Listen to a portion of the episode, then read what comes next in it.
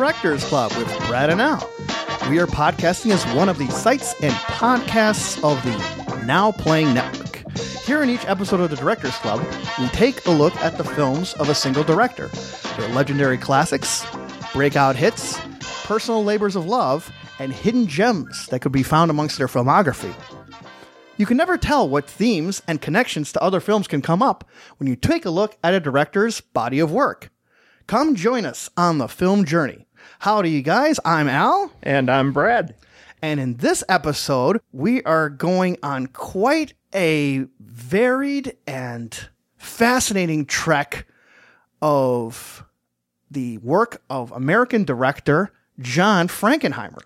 This really was fascinating because I think we all have our favorite Frankenheimer films, and they all seem to be clustered in this period of the 60s where Frankenheimer was on quite the roll. I think we're going to talk about five films he does in a row that are, to one extent or another, pretty extraordinary.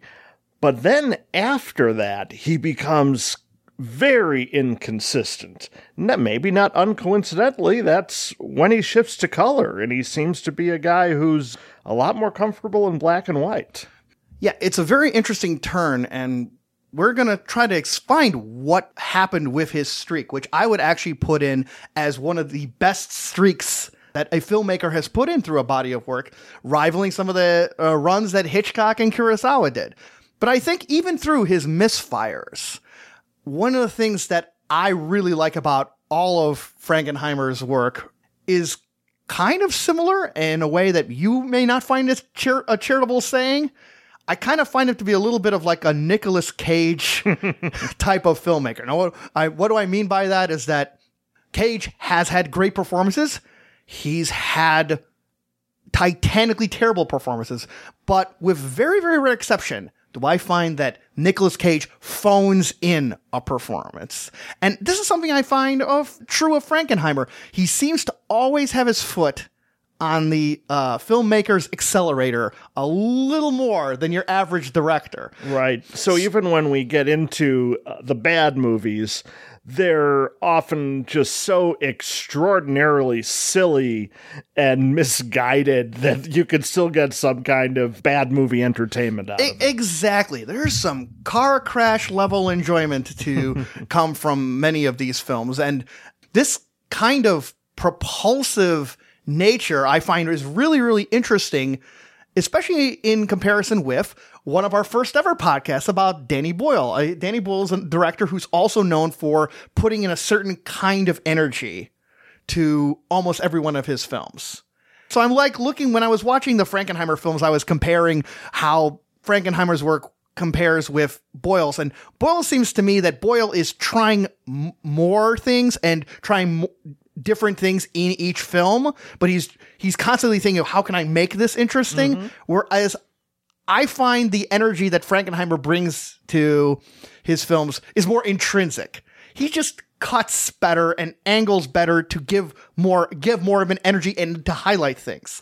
And when he highlights things, especially of a claustrophobic and darker nature, it can work wonders. And if it's something that's a little bit goofy, it can become magnificently goofy. Yeah, Frankenheimer's energy is more extreme than Boyle's. Boyle had uh, this this great run of film in the 90s that we talked about on the first episode you and I did of the Directors Club. Mm-hmm. But I don't think he's ever done films as great as Frankenheimer's best films or as bad as Frankenheimer's worst films. Yes. There's kind of more of a focus to the energy that Frankenheimer brings that enhances things in a more direct way and as opposed to the more expansive way that Boyle does it. I think a lot of that energy was both maybe inspired or directed during his television work. He was part of the first generation of film directors to get their start in the then new medium of television. So, other directors who did the same are Sidney Lumet, George Roy Hill and, and Robert Mulligan, who all did these live shows back in the late 50s. And luckily, some of the examples from Frankenheimer you can watch on the Criterion's collection, uh, The Golden Age of Television, which includes two episodes of Playhouse 90 from 1957 and 1958, one an adaptation of The Comedian, and the other uh, The Days of Wine and Roses. which uh, was later made into a movie directed by Blake Edwards starring Jack Lemmon. But this is the first instance of Days of Wine and Roses with Cliff Robertson and Piper Laurie as the two leads. I have to concur with my re- with recommending you take a look about these two episodes in particular off the Criterion edition because these give you just a hint of what Frankenheimer's energy level was all about if you guys listening are familiar with the um, Inarritu film Birdman, which was meant to all be filmed in one take, basically imagine Birdman being filmed live.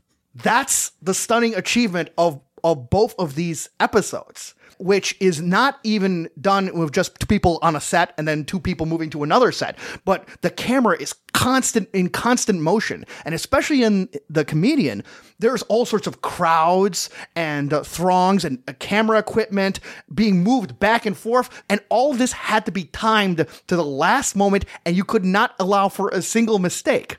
Now, they did have one advantage that uh, one take films do not, which is they had commercial breaks.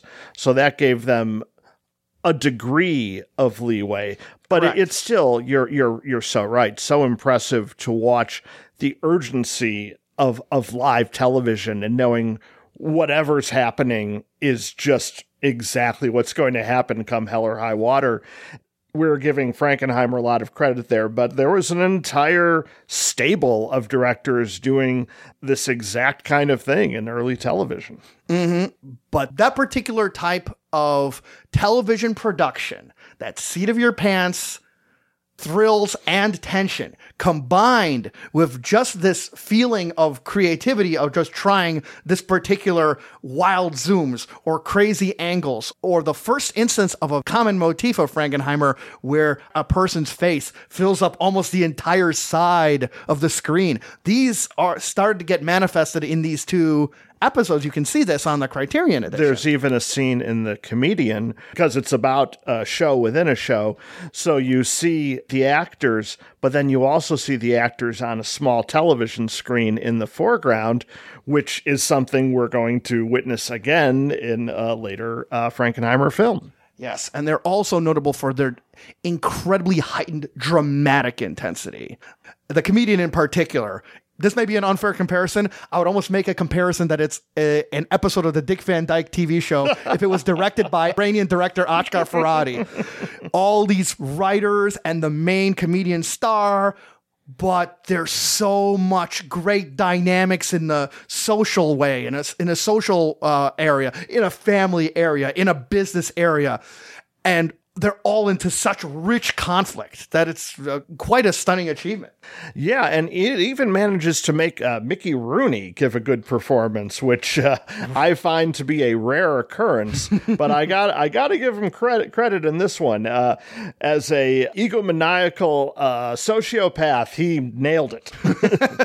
Yeah, he somehow got the nuances of that particular personality just right. A quick story on that that was that Frankenheimer mentioned on some of some of the bonus features is that Mickey Rooney when they would rehearse, he would keep making entire lines, sometimes paragraphs of dialogue and improvised, and he would not stick to the script. And Frankenheimer finally just tried to drag him off to the side and said, "Look, Mickey, I just got to tell you, at see this shot? This shot says when Mickey Rooney says this line, then you cut to a close up of Mickey Rooney's face. And I can't do that if I don't get the line. and says that Rooney was no perfect from then on. So, uh, after years of doing this television work, Frankenheimer did move on to film. His uh, first one was a very low budget film called The Young Stranger, but the first one we're going to discuss is The Young Savages.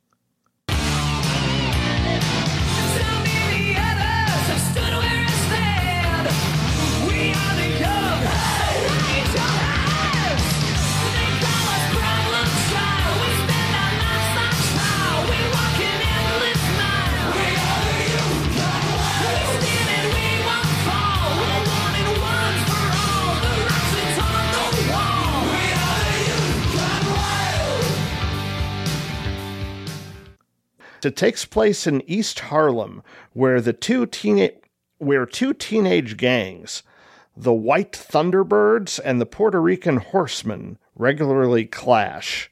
When three of the Thunderbirds are accused of killing a blind Puerto Rican kid, Burt Lancaster is recruited to prosecute the youths from his old neighborhood and somehow find justice in it all.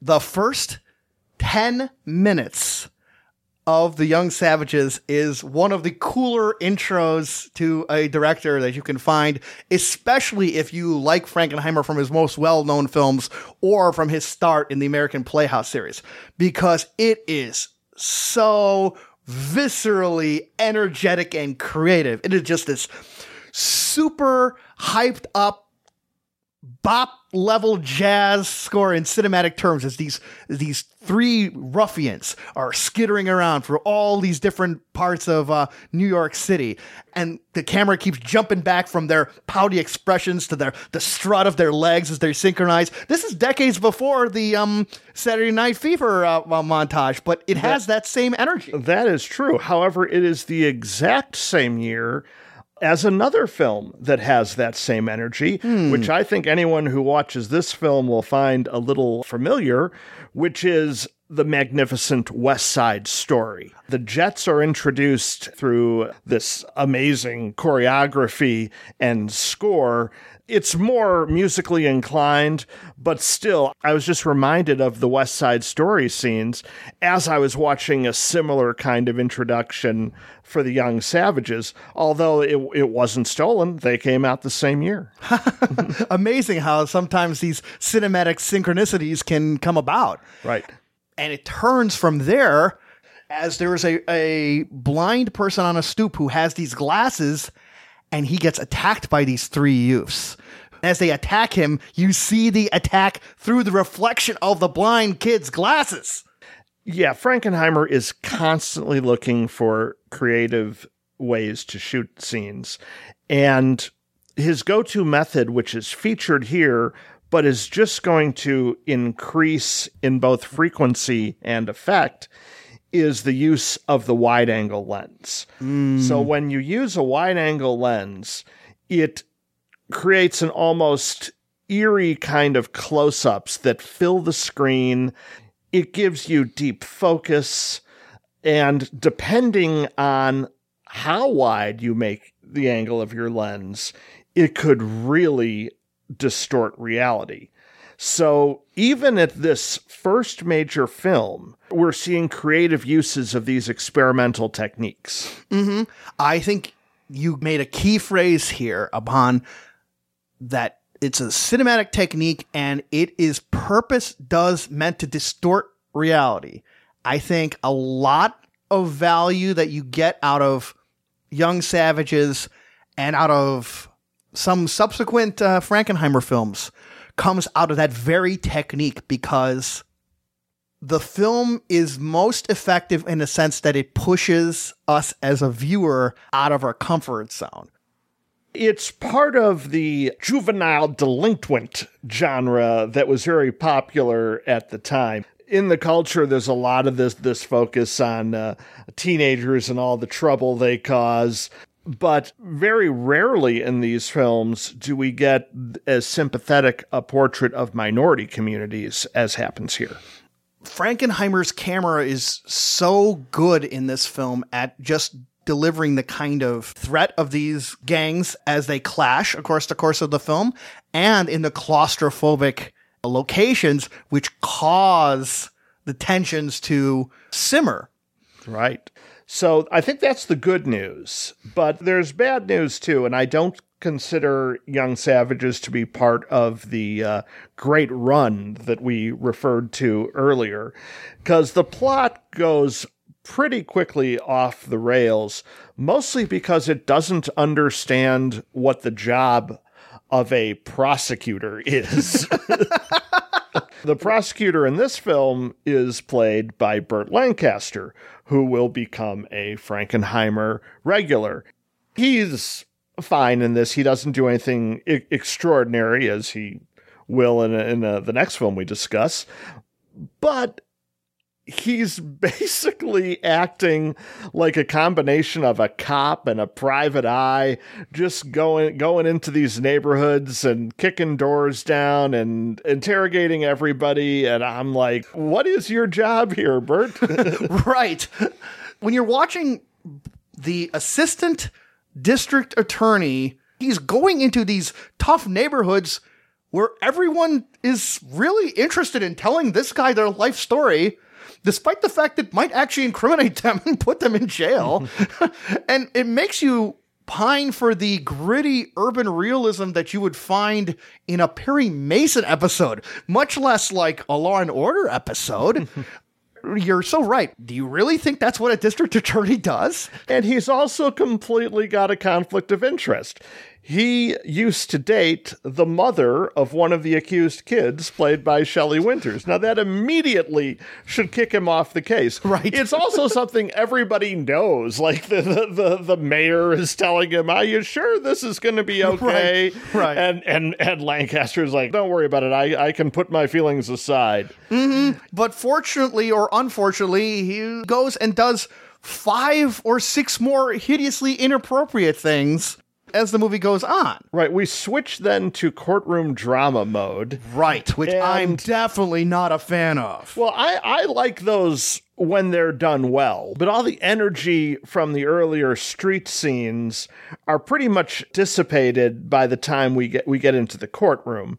And then because we've been watching this kind of journey that Lancaster has gone through in trying to figure out who's innocent and who's guilty, he in the middle of the trial basically switches from prosecuting to defending. He mm-hmm. completely obliterates any kind of professionalism of his job description. right, right, right. Basically, imagine like a Law and Order episode where you have the end scene from Al Pacino's and Justice for All happen in the middle, and yet somehow the trial is continuing, as opposed to just as opposed to everyone stopping everything. Get get get this guy out of here.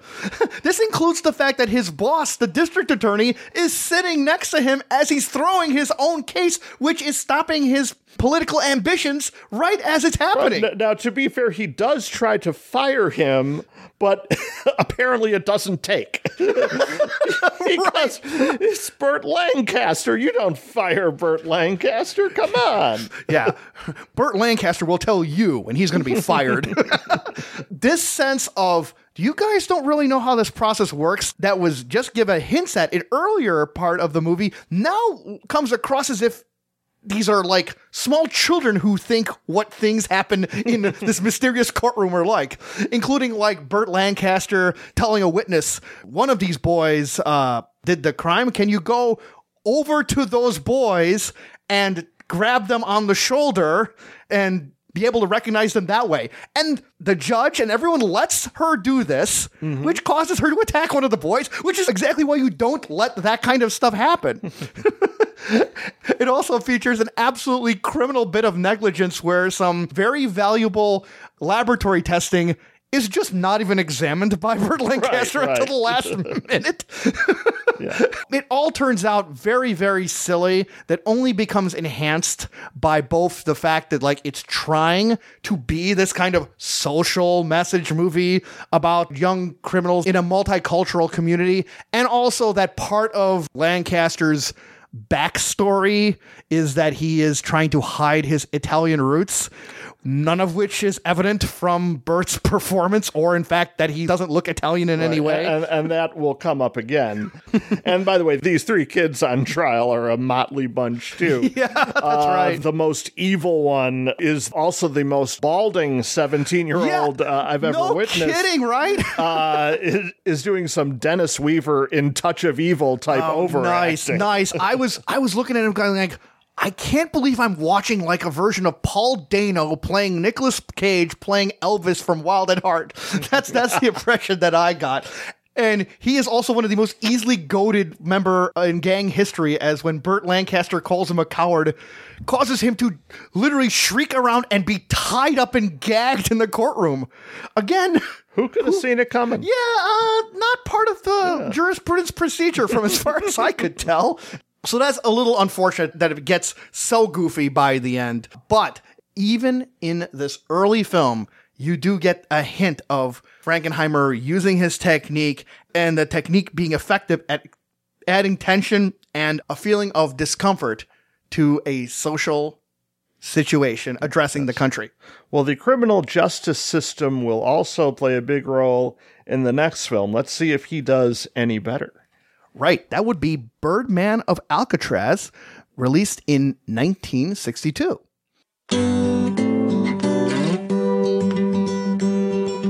Blackbird singing in the dead of night. Take these broken wings and learn to fly. All your life, you were only waiting for this moment to rise.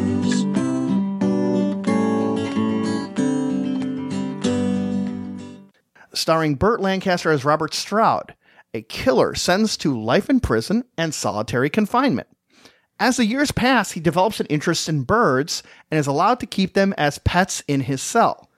With nothing but time on his hands, he devotes himself to bird medicine and eventually becomes a world renowned expert in the field. So this starts the run.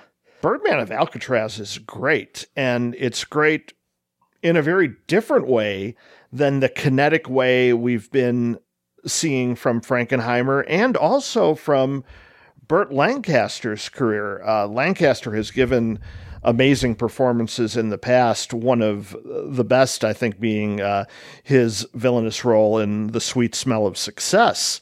But the thing about Lancaster is he's always big, he's always larger than life. And he kind of starts out that way in this movie as well, playing a uh, a killer who is antisocial and doesn't know how to function with people and even ends up killing a prisoner and guard while already in prison leading to a lifetime sentence. But then the character gets older and Lancaster conveys a lot as the older Robert Stroud with a much more introspective performance. He's in solitary confinement. He doesn't have the means to uh, socialize or to express himself in any way. And so when he when when he does find this bird in the prison yard, he takes it in for a pet, cares for it. The movie takes place over a number of years, and with each scene, you see the character deepening and becoming more interesting and more of a human being. I don't particularly have as high an opinion of Lancaster as you might. This, on the other hand, was startling to me to see how well Lancaster shows a deepening, more thoughtful growth of a human being and presenting it mostly internally. Lancaster's presence, as you so aptly put it, is such a great contrast with the delicacy he has to do in taking care of these birds. There's moments where Frankenheimer films just the sheer careful way of how he assembles these bird cages and how he Oh, like has to hold the bird's neck just so so a bird can receive an eyedropper's worth of food. Mm-hmm. That actually becomes to me one of these pure cinema moments. it's this big imposing guy just giving a level of care to this small creature that just gets this feeling. But how this feeling changes his character is what really puts the movie above because he's like you said he's a guy who's fighting against the system and one of the cool things about the film is how that intensity and the feeling that he was fighting within himself is then put to not just a more productive use, but it still is not bending to the system. Right. It just changes from physically fighting to intellectually fighting. One of the subplots is his relationship uh, with the warden in his first prison, which, by the way, isn't yet Alcatraz. That won't happen till uh, near the end of the film. The warden is played by Karl Malden. He's a by the book character and already sees trouble in Lancaster. And to be fair, at this stage in his life, he re- he really is trouble.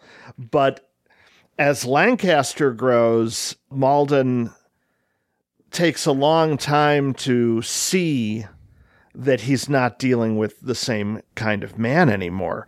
And one of the, the things I think the film does so wonderfully is is convey the passage of time.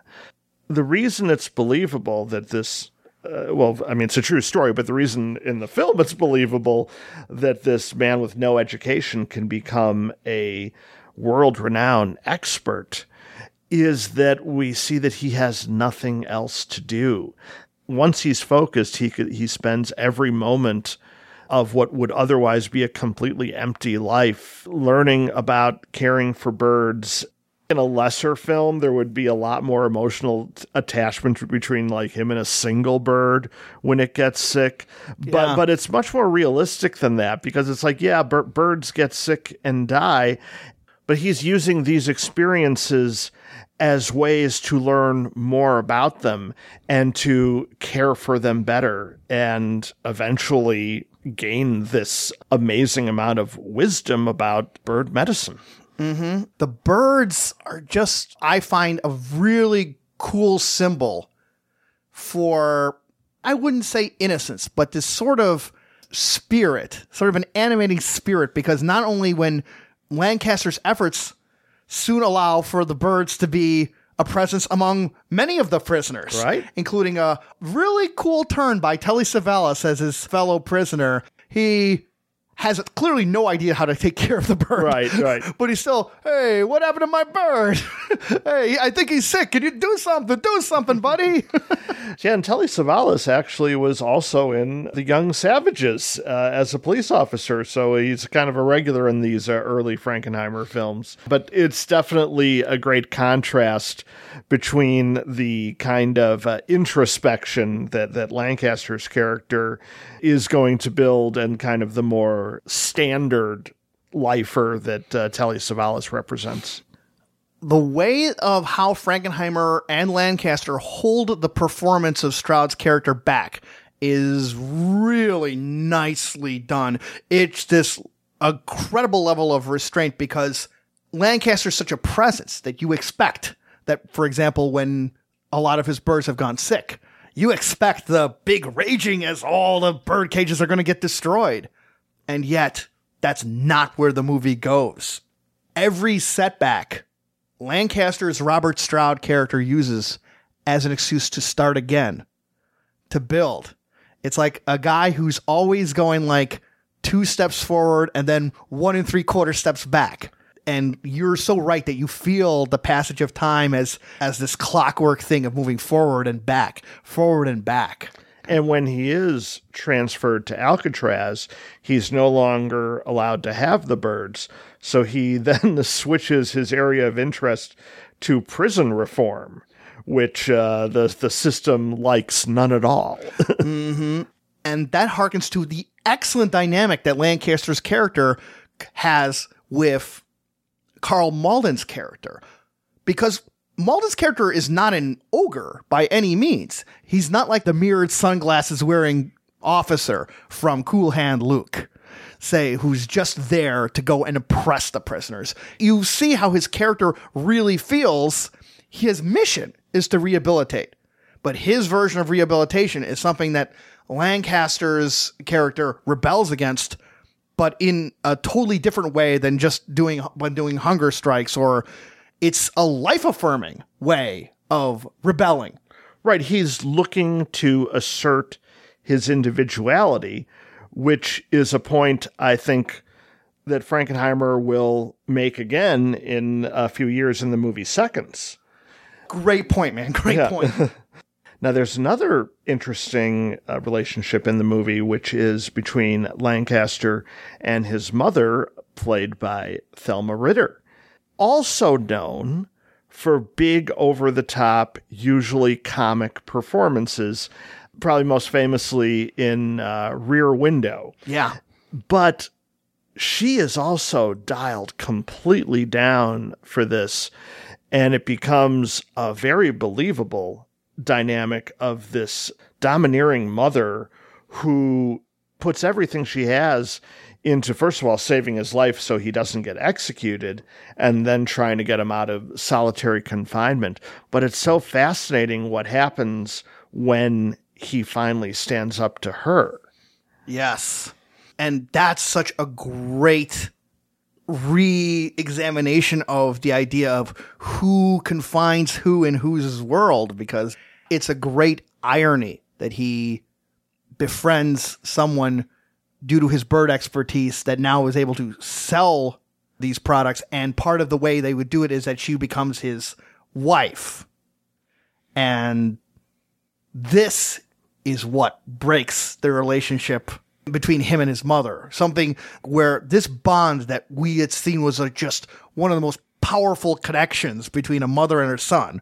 Something that might also come up with uh, future Frankenheimer film. yes Then gets broken, and it's interesting why it gets broken in that the birds are a way of him opening up to an experience even outside of this real strong sense of family that he had when he entered the prison. And the birds also have a sy- symbolic value of being helpless, alone in cages, which can be analogous to life in the prison system. Yeah, and Frankenheimer's direction enhances this to a wonderful degree. The lensing that he'd used in his earlier efforts really enhances the claustrophobia of what happens in this film, but it's sort of a warmer tone to it because in a maybe in a similar way about like how some of the eggs who you watch hatch in that mm-hmm. maybe you needed this kind of confined environment in order for a person to grow, much like how the baby chick gets the nourishment from the environment of the egg. Something maybe I'm re- maybe I'm reaching a little bit, but I but I find it's not a matter where it's oppressive and the way so many jailhouse films are. I'm, that's my impression of it. No, I, I agree. And there's all kinds of opportunities for Frankenheimer to utilize his camera work in a much more intense way than he does. And and even though there's some expressionism going on, it's dialed down from the other films of the period. It's it's a more realistic film.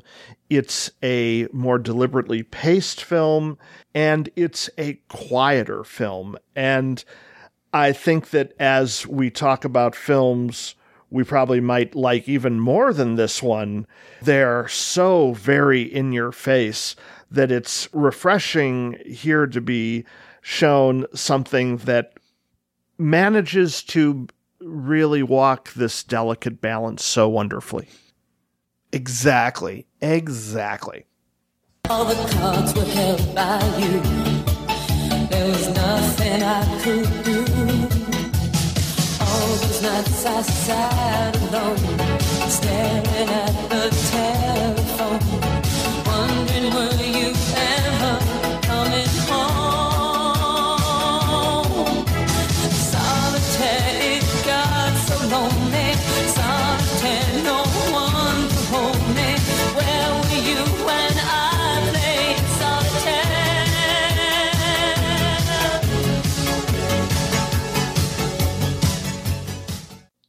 The Manchurian Candidate, released in 1962, is based on the novel by Richard Condon, which follows two Korean War vets who are held as prisoners of war, played by Frank Sinatra and Laurence Harvey.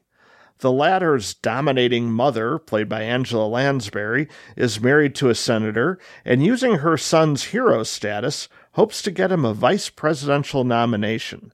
Sinatra is having nightmares and comes to believe his memories of their time as prisoners may have a darker meaning. Now, Brad, I feel I just have to tell you that this is the kindest, warmest, bravest, uh, best movie about POWs I've ever seen in my life.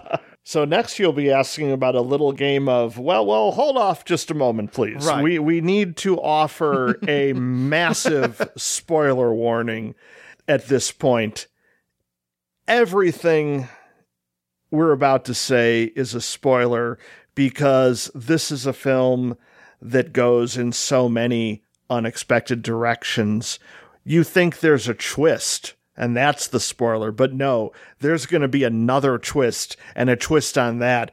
And no matter what you say about the Manchurian candidate, you will remain surprised until the very end. Right. But before we get into really deep spoiler territory, I want to unequivocally recommend that if you haven't seen Manchurian Candidate, check it out because it does one of the w- most wonderfully engaging, thoughtful, bizarre, and potent wild rides upon the kind of paranoia that um, was steeped in the country at the time that's ever been made on the movie screen.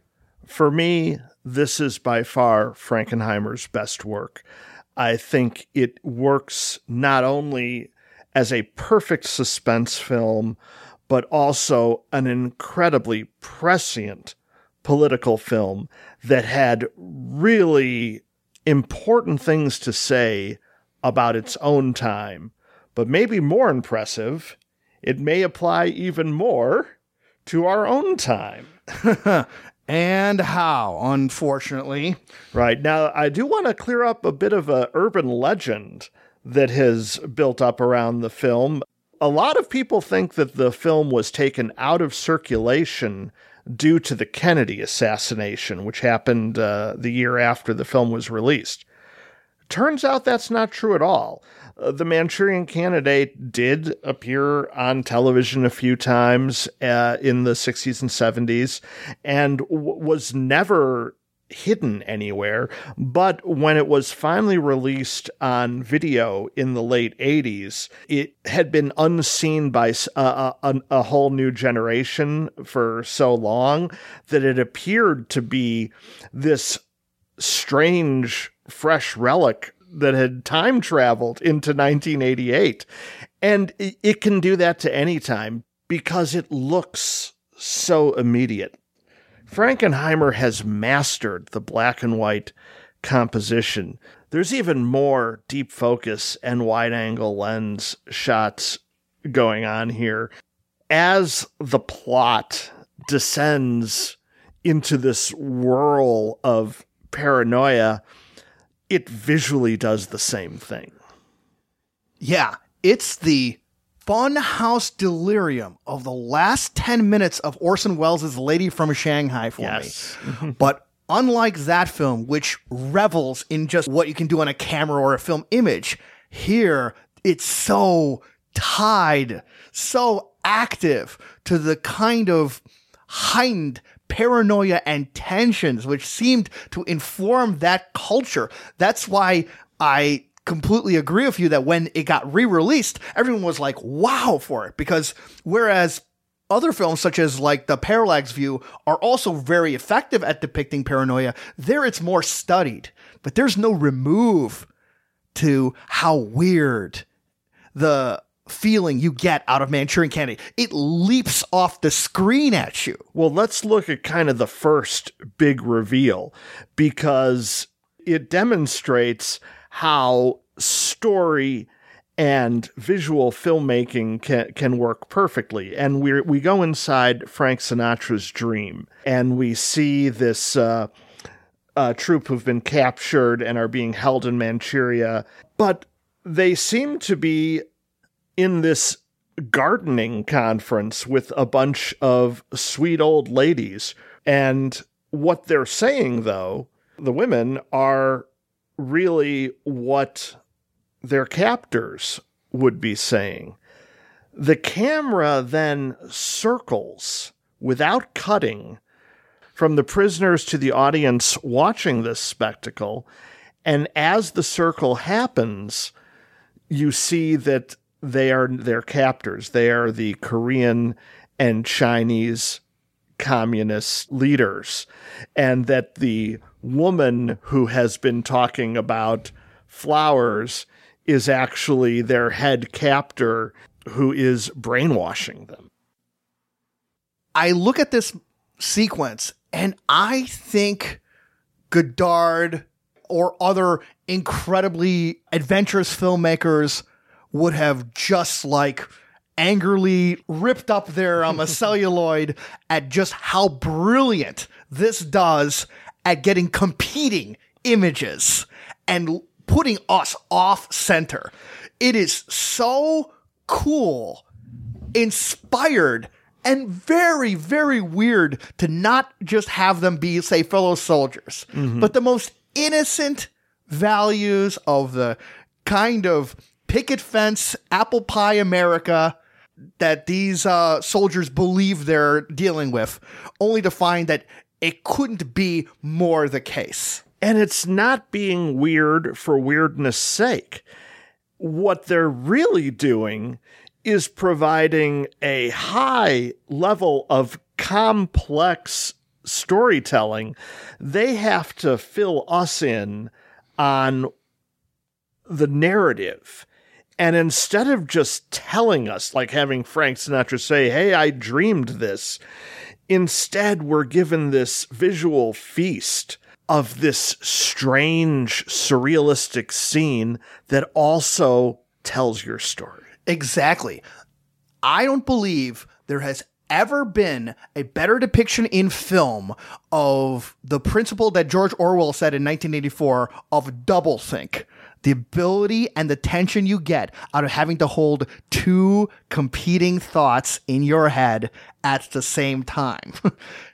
by showing it in this way, that it's like a continuous curve of the camera, and then by cutting into like having very nice ladies say incredibly horrific orders and commands to these soldiers, you are put in that in this headspace to really understand just this internal conflict that the Laurence Harvey character is going through.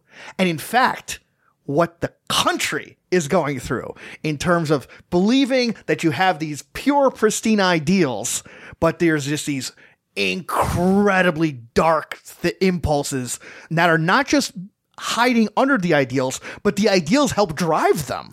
the context of both the novel it's based on and the film is a response to the McCarthy era when Hollywood directors, writers, actors were blacklisted, not allowed to work because of their alleged association with communists who in this paranoid 50s era demagogues like uh, Senator McCarthy would destroy lives and careers by just uttering the word communist.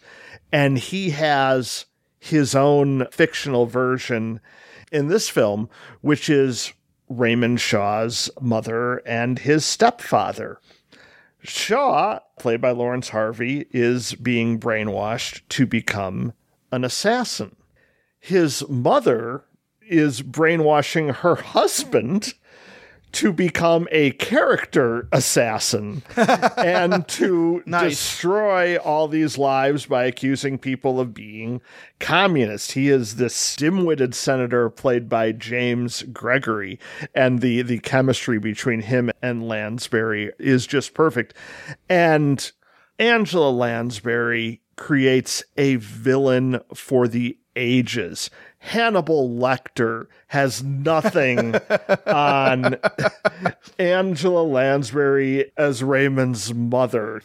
A mother that is more enveloping than the one in Birdman of Alcatraz. Yes. Maybe as enveloping as the animated mother in Pink Floyd's The Wall. I think her performances gets to the heights and maybe is the equal of Lady Kaede from Akira Kurosawa's Ran. yes. She is so, so, so far above the league of her husband. It's so evident, as is her rage upon needing to use this drunken fool mm-hmm. as a way to move forward her own ambitions and her own desires of mastery and control. It leads to a very sickening but inspired a double twist at near the end of the movie when you realize how much control she is exerting and for what reason on some source that even she was not mm-hmm. expecting. so it gives an absolutely incredible twist on the Lady Macbeth formula and goes into some like Greek dramas as well. The way the movie explores the weirdness of what we think is the patriotic, the pure American thing to do versus what's really happening is just I find masterfully done in this film. The tone is very difficult to keep, and yet from the from the transformative scene you described onwards, I feel it never flags. Mm-hmm. It's disturbing, it's off-putting, at times it's actually very funny. At times it's funny in a Doctor Strangelove level where the humor catches in your throat when you realize what's really going on. Right. And at times, it's very heartbreaking, especially in the persona of the Laurence Harvey character, which is in an absolute inspired move to make him the most unsympathetic, unlikable, ostensible hero of almost any movie ever made. it's off-putting at first because it does leave you kind of wondering what what Laurence Harvey is doing with this performance because he is so kind of strange and cold but it turns out that those very qualities are expertly woven into his story arc so Yes. it- it- so what appears to be maybe a, a one note performance at the beginning turns into an incredibly complex one by the end. and maybe it's not even necessarily of Harvey's performance so much as that the film is so effective at showing how this guy never really had a chance Right. that his options were always so limited especially with a mother like that even before he ever got captured by the Koreans Right. It's like he is being, he has been, they've been trying to brainwash him all his life before they actually yes yes found the scientific way to do it. Yeah, yeah, that's really, really well put. By the way, I want to pass along that I have a pet theory about uh, Laurence Harvey's Raymond Shaw character, in that I really believe that he was the inspiration for Principal Seymour Skinner. From The Simpsons. he looks kind of the same. His hair is the same. His stuffy, humorless manner is the same. And when it comes to mother issues, well, I'll never watch The Simpsons the same way again. but but we should also talk about Frank Sinatra, the who is actually the star of the film and behind the scenes was one of the key people to get it uh, produced and in such an uncompromised way. Sinatra is an interesting actor because he doesn't always act. He's often known for being in these Rat Pack movies Yep. uh, where uh, they're just kind of having fun backstage and in between takes. But when Sinatra gets down to something he really cares about, he can deliver. He does it here. He did it in an earlier movie called The Man with a Golden Arm about uh, heroin addiction. And Sinatra is excellent as kind of the audience surrogate, the person who brings us in to this world. And there's a really interesting scene where he meets Janet Leigh on a train. By the way, talk about runs. Janet Leigh has now, in six years, been in Touch of Evil, Psycho, and The Manchurian Candidate. That's quite a run in and Yeah. of itself. But they have this very strange conversation when they first meet. Yes, it's there's some flirtatiousness going on, but there's also some other things going on, and that brings her status into question, and it's never answered in the film. as to whether she is in fact Frank Sinatra's handler. Right. exactly. Now it leads me to think about how the idea of the lady who comes into your life there's an interesting similarity about how Thelma Ritter's character reacts to to the woman new woman in Burt Lancaster's life in the Birdman of Alcatraz. And then just what does it mean to come into this person's life? At this point, Frank Sinatra's character is uh, having these nightmares. His basic sense of who to trust on a human level is at its lowest point, and here comes this lady having this incredibly weird introduction on the train. Mm-hmm. Compare that with Raymond Shaw's new paramour, who he's partly attracted to because at a Halloween party she is wearing a queen outfit. Right. So we have this other great visual motif, which is also a spoiler, but if you're already in this far, hopefully you've seen the film.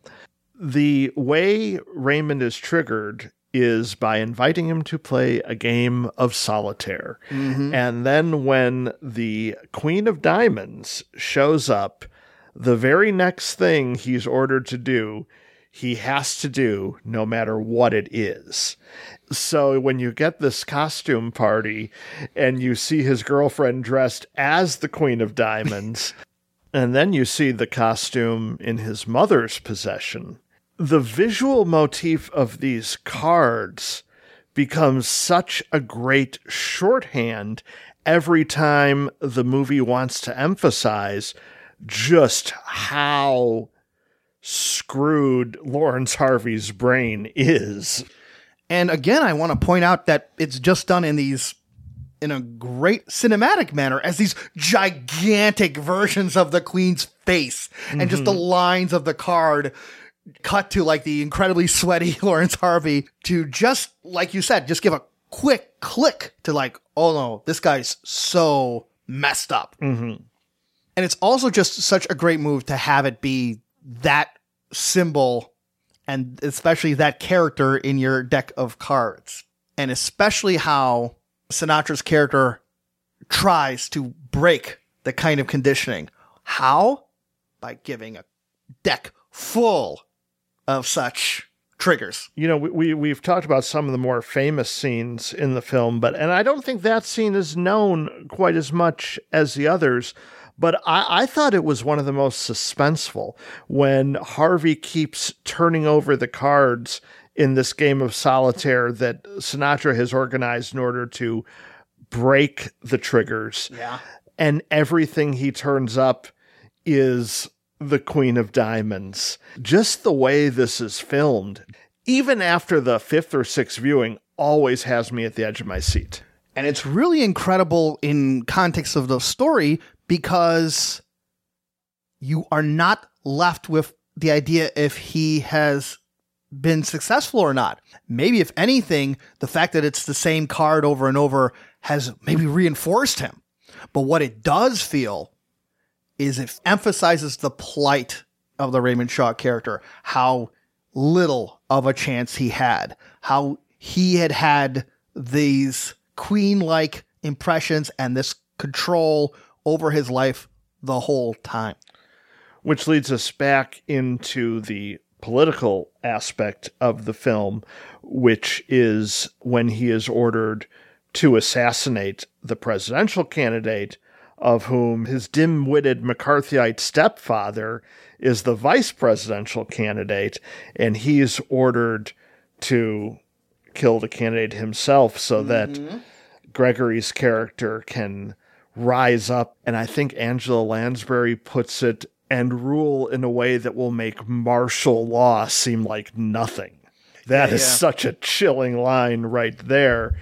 And so you've got this climactic scene where Harvey is uh, pointed his rifle in the convention, and who will he shoot?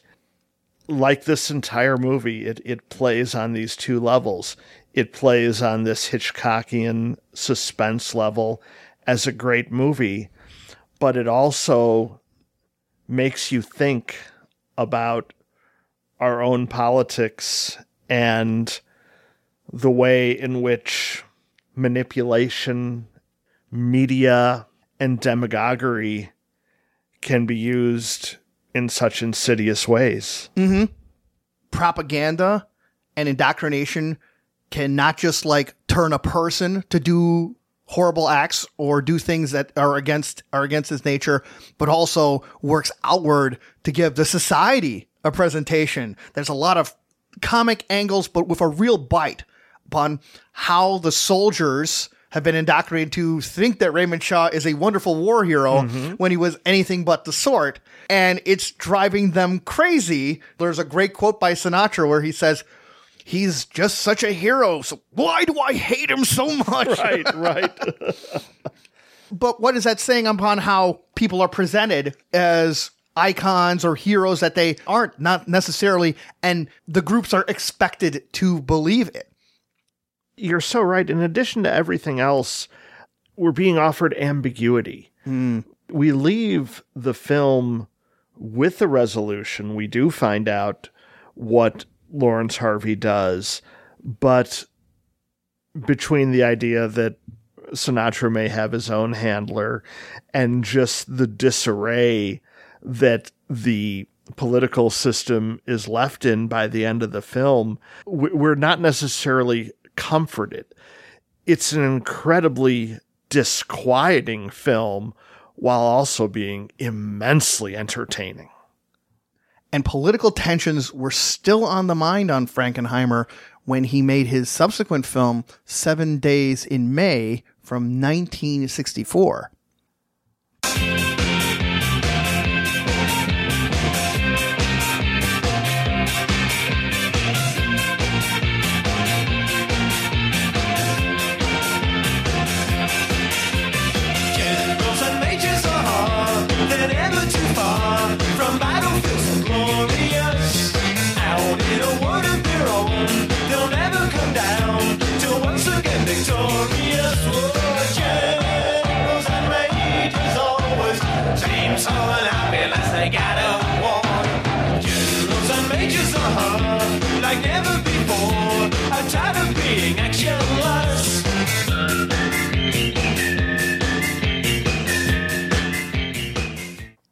Seven Days in May imagines a United States divided and unstable when the president, played by Fredric March, signs a nuclear disarmament treaty with the Soviets. Burt Lancaster is a popular general serving on the Pentagon's Joint Chiefs of Staff, one whose assistant, played by Kirk Douglas, comes to the surprise realization that Lancaster has some plans to keep this treaty from taking effect. Seven Days in May is written by none other than Rod Serling of Twilight Zone fame. And in almost any other run of films, it would be a complete highlight. As it is, it's a great film. It's just not quite Manchurian Candidate level classic. But boy, does this film also traffic in its own kind of political suspense. It comes in 1964, which is the same year as two other great nuclear paranoia films Doctor Strangelove from mm-hmm. Stanley Kubrick and Failsafe from Sidney Lumet. This one kind of completes that 1964 trilogy and it makes sense that this is what's on people's minds because of what was happening in history. We're just a couple years after the Cuban Missile Crisis and just a year after the Kennedy assassination. So the kind of upheaval that's depicted here is being echoed in the headlines at the time.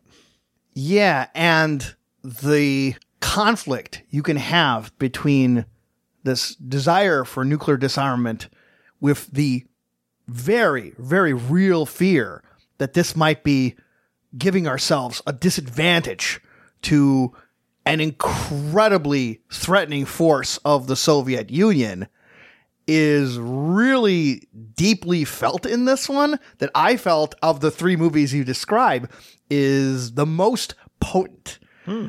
I think that the nightmarish qualities of this sense of loss of control that happens so effectively in Manchurian Candidate is dialed down to a very not scorching, but a nice bubbling simmer. Good, good way to put it. Yeah. And the ability to maintain that tone throughout is all just masterfully done. You're on edge, but on a slightly heightened level throughout this film. And it ties in so well with this ever growing suspense from what's going from what's going to happen as the mysteries of this movie and the plots are slowly revealed. This is like a textbook on the right way to use movie stars near the end of the Hollywood studio system. Fredric March, probably best known for his version of Dr. Jekyll and Mr. Hyde in the 30s, hmm. has been giving great performance after great performance for decades. Here, he brings the kind of gravitas to a president that makes it completely believable. The authenticity in which he deals with his authority and the emotional burden of his every decision affecting the future of the planet is really, I think, this film's ace in the hole. If that doesn't work, the rest of it won't fall into place as great as it does. He has this combination of vulnerability and authority that's perfect. one of the things that this film brings out in the beginning is maybe the biggest example of the dynamic between maybe one of Hollywood's biggest bromances, the um, uh, combination of Burt Lancaster and Kirk Douglas. They have uh, done four movies together. Before this, maybe their best known was the gunfight at the OK Corral. Rarely have two people's screen personas been used so great in terms of informing like a social situation. Lancaster is this phenomenally imposing juggernaut of force and personality and pure expression of will. Things are going to be done his way. And Douglas is the perfect example of the unstoppable, mm-hmm. someone who is so directed towards enthusiasm and ardor towards his pal and the recognition of these just these great qualities of Lancaster's character. And so when he sees where those qualities are being directed, his anger in response is equally righteous and burns equally as bright. And so the first part of the movie gets a, just some great dynamics from these two Hollywood personas clashing and one whose direction just gets changed over the course of the film. Right. When we discussed Birdman of Alcatraz, that was very much an exception to the kind of role Lancaster often plays. He he is often playing a demagogue.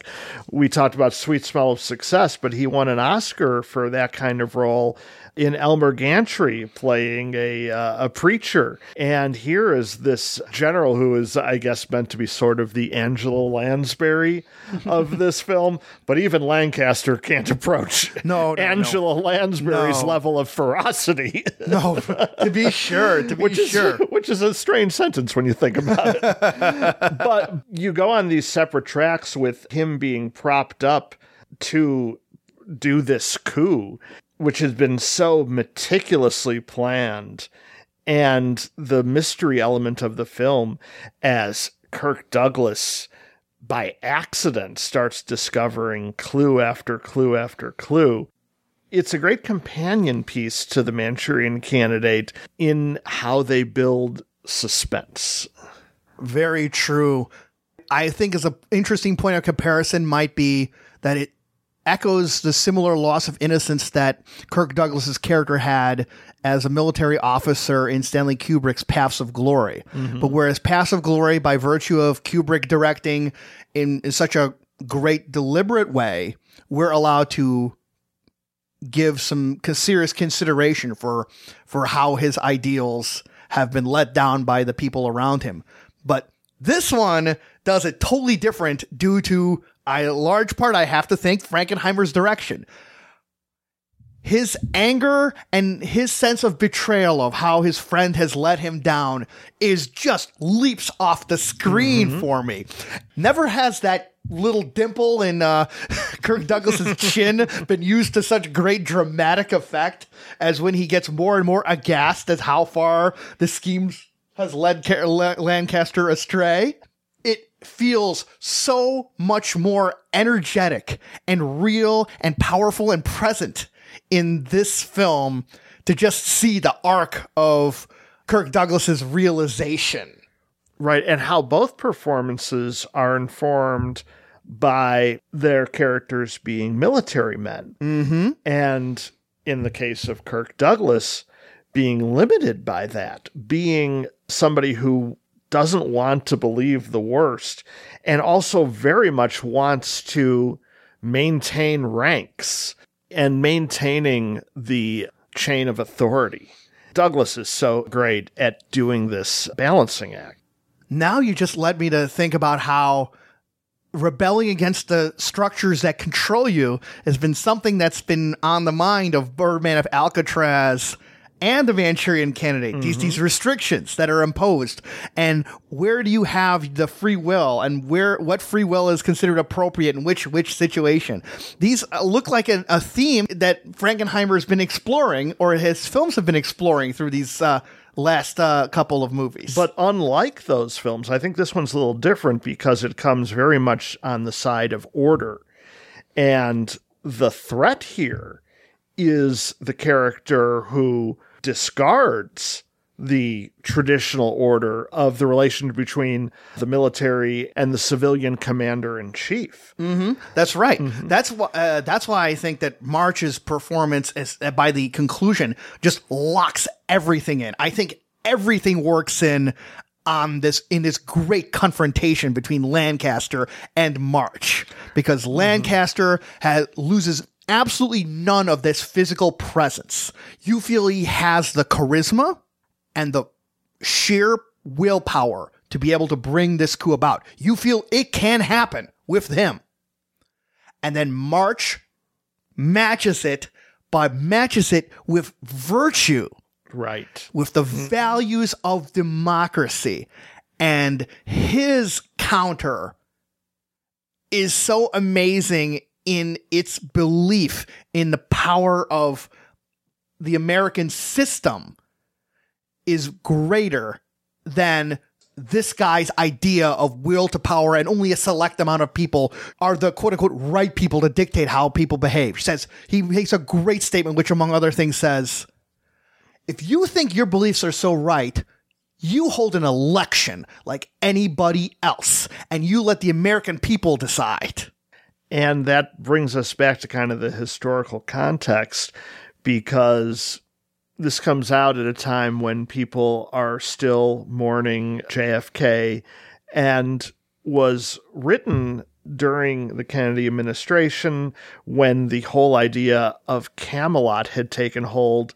And there was a certain innocence about the nation that the president could really be a force for good, uh, someone who is idealistic. And even though there are elements of Kennedy in the context, he actually seems to be doing a little bit more of a riff on uh, Adlai Stevenson, who ran for president against Eisenhower in those two elections. Yes, and it's one of the great virtues of the story structure in that first he is so dealing with the threat posed by this coup that so much of Fredric March's character is reacting. Mm-hmm. And it ties into these popular unpleasant sentiments about how Adlai Stevenson was just going to be reacting to things and he you need a man of action in order for us to survive the Soviet threat. Mm-hmm. So March while appearing very capable in the very beginning is still a person who is just always seems a step behind. That's what makes the confrontation at the end so triumphant. That's why the vulnerability is so important. exactly. that he not come off as somebody who always has all the answers. Exactly, exactly. I want to give a special shout out to like Rod Serling. Rod Serling is obviously well known for the Twilight Zone, but it needs to be noted that the Twilight Zone managed to make so many amazing episodes to a whole range of different subjects and stay from the metaphysical to science fiction to just sheerly inspired fables and the vast majority of them were written by Serling. But Serling here is a potent political thriller. The way it doles out this information and keeping us at a knife's edge upon whether this scheme will succeed or not due to both the the dogged pursuit of the truth by Douglas's character and then random happenstance maybe throwing the whims of fate one direction or another it's a, an astonishing amount of tension brought in on the writing level. Definitely. And then this, on top of all that, the dude actually wrote Pl- Plan of the Apes screenplay too. like Serling is an absolute god in, in in my eyes on here, and I feel that the confrontation on March, Lancaster, Frankenheimer's direction, and Rod Serling's script brings in like like the best Twilight Zone episodes, the ideals of what compels humanity are just burned together into a great crystalline form by the end of uh, Seven Days in May. Yeah, it's definitely another winner. And now let's find out if he's got yet another one in him. Right. Will he keep the train rolling in his film from 1964?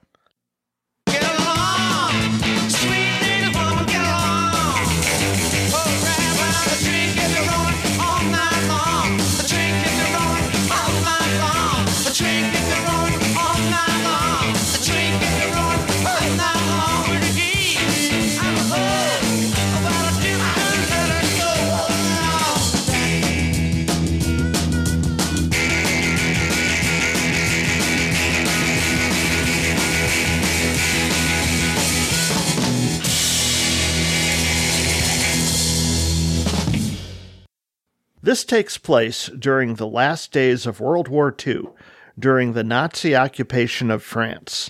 A Nazi colonel with an eye for art, played by Paul Scofield, orders the masterpieces of a French art museum to be transferred to Germany by train. Running the train system is a French inspector who is also part of the resistance and must slow down the precious cargo while waiting for the Allied liberation. Now, this is a, a movie that I find fascinating for two particular di- different reasons. One of which is I think that Frankenheimer is the most interested in the mechanics of things more than he has in his previous efforts. There's so much about the geography of the train that he presents into almost like a fetishistic degree. Uh, so much is dedicated towards the steam coming from the smokestacks and the pistons, the roaring fire of, of dumping coal into the hopper, the the spinning of the train, and just the mechanics of switching from one track to another, or how these tracks can be bent. And never has I seen so much of a train graveyard since how many different ways a train can be um, dismantled than in this movie.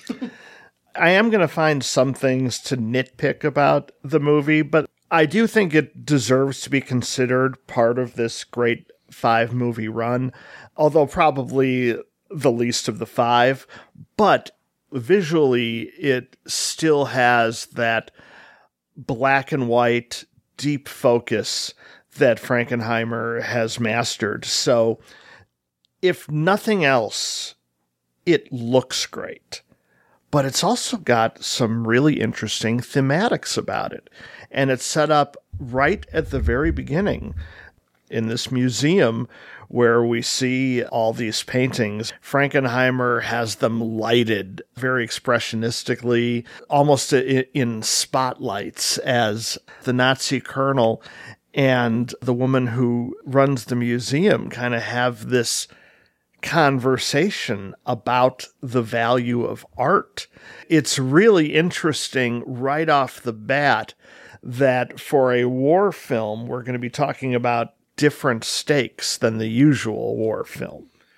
and this is a weird comparison, but I'm just going to throw it out there. Mm-hmm. The opening five minute credits of the train echoes to me the disposal of the human bodies at the ending credits of Romero's Night of the Living Dead. Because in a similar way, this these priceless artworks, and you get to recognize even from like uh, a view a filmed version of the quality that this art must represent. And you see them slowly pulled off piece by piece and then packed into these coffin like wooden containers that just have the identifier of the artist. But they're pulled off by somebody who cares for them, which is a really interesting Yes. character dynamic. We're now put in a position where the villain of the piece, the, the Nazi, is the art lover. Yes. And Burt Lancaster, who is going to be the resistance member who le- who runs the train system, he doesn't really care about the art. He cares about what's best for the resistance, and the plot will ev- will eventually lead us to a point where saving the art is what's best for the resistance. But he doesn't have that natural affinity. It's an interesting dynamic, and not unique. I mean, the evil but cultured Nazi would come back later in films like uh, Raiders of the Lost Ark and Inglourious Basterds. Right, right, right. But I think Scofield's performance and the direction of the film give it an interesting spin on that person.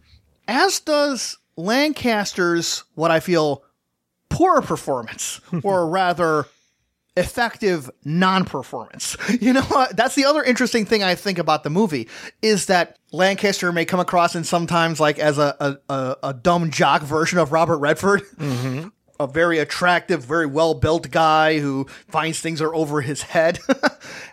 and it's very rarely more present here as his character's motivations towards supporting and resisting the continuation of trying to keep this train delayed is not ambiguous so much as murky and non-defined i think Well, I guess that kind of leads into my nitpicks because I, I don't think these these kill the film, but they're definitely distracting. Uh, the most of which is not so much Burt Lancaster giving a poor performance as Burt Lancaster being French. Now, it, now, now, since this is a podcast, you can't see. I just did air quotes.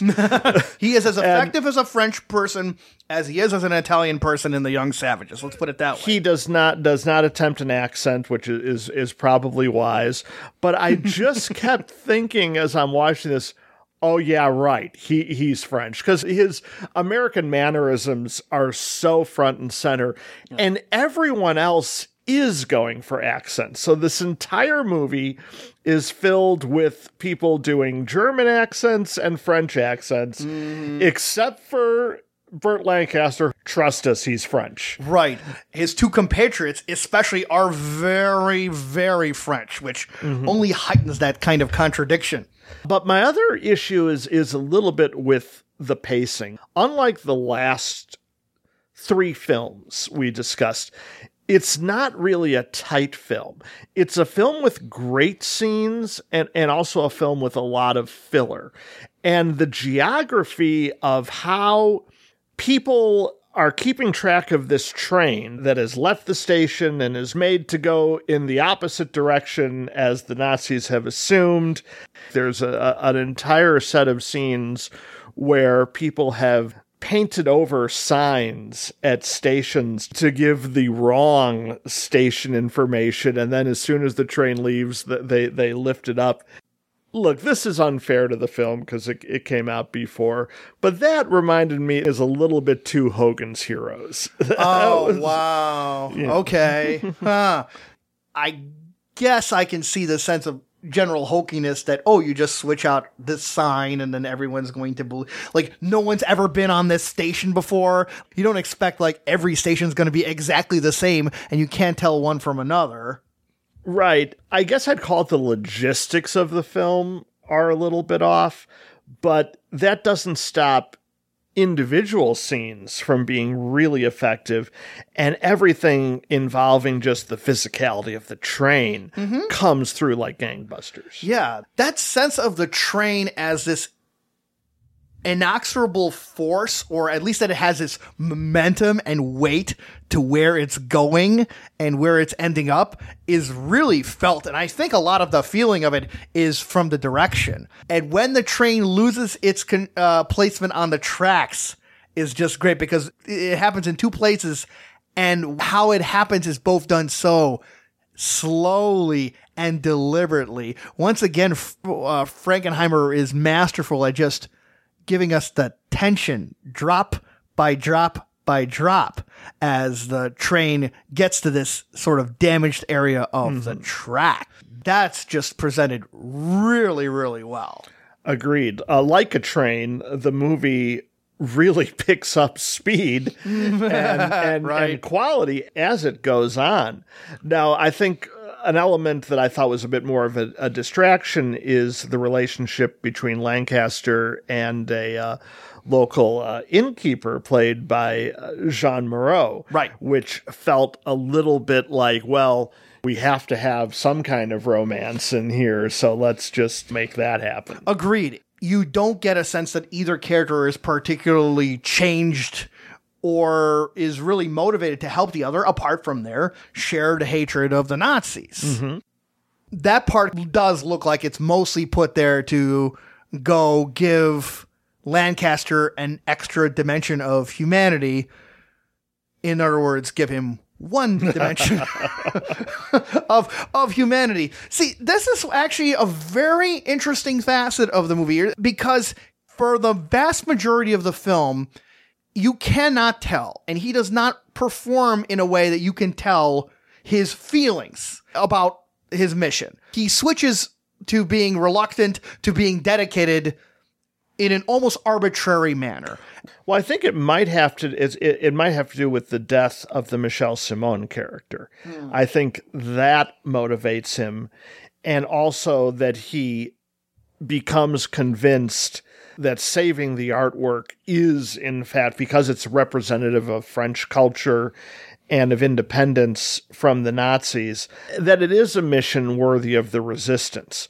But that's something that he comes to plot wise instead of character wise. Yes, and I actually think that other characters feel that level in a way that Lancaster does not. Other characters go, okay, this mission is most likely doomed, but this is for France. Mm-hmm. And then it cuts to Lancaster's face, which is this model of implacability. it could scarcely be more immoving than the front grille of the train itself. now, the reason why, th- though, that I find that interesting is because it leads towards an absolutely astounding conclusion in a way that I found similar to the arc of the unexpected depths of um, Marlowe's character in A Long Goodbye. Yes. What I had thought was a flaw in the movie becomes an incredible asset because there is a part where Lancaster character meets Paul Scofield's Nazi character and the dynamic is really interesting. Scofield has the most dramatic arc. During points of the movie, even though he's the villain, he has moments of triumph, frustration, anger, despair.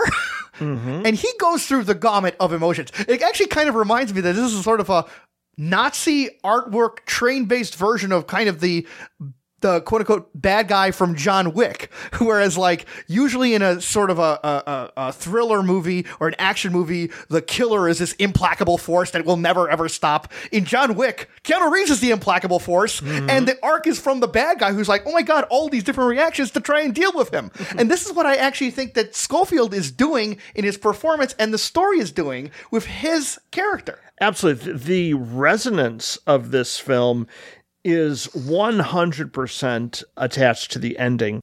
So if you have not seen the film, spoiler warning here. We're basically dealing with a, a race against time for when the Allies are inevitably going to come in and liberate France to Scofield's now personal mission to get this artwork to Germany at this point, not even so much for the Reich, but for his own personal edification. And then, as you mentioned before, there's a wonderful scene of the sabotage and the train being sent off its tracks. But there are also basically these hostages that are basically have been bound to the train as a precaution against the bombing of the train. So once the train is stopped and Lancaster has the upper hand, Scofield has been concerned with nothing but the art at this point. But all these hostages have now been mowed down. And Lancaster sees this. I might disagree with you a little bit here in the effectiveness of Lancaster's performance hmm. because he really does deliver this moment where he sees what's occurred and he views Scofield as the party responsible and shoots him down in cold blood, much like, as you mentioned, happens at the end of The Long Goodbye. Mm-hmm.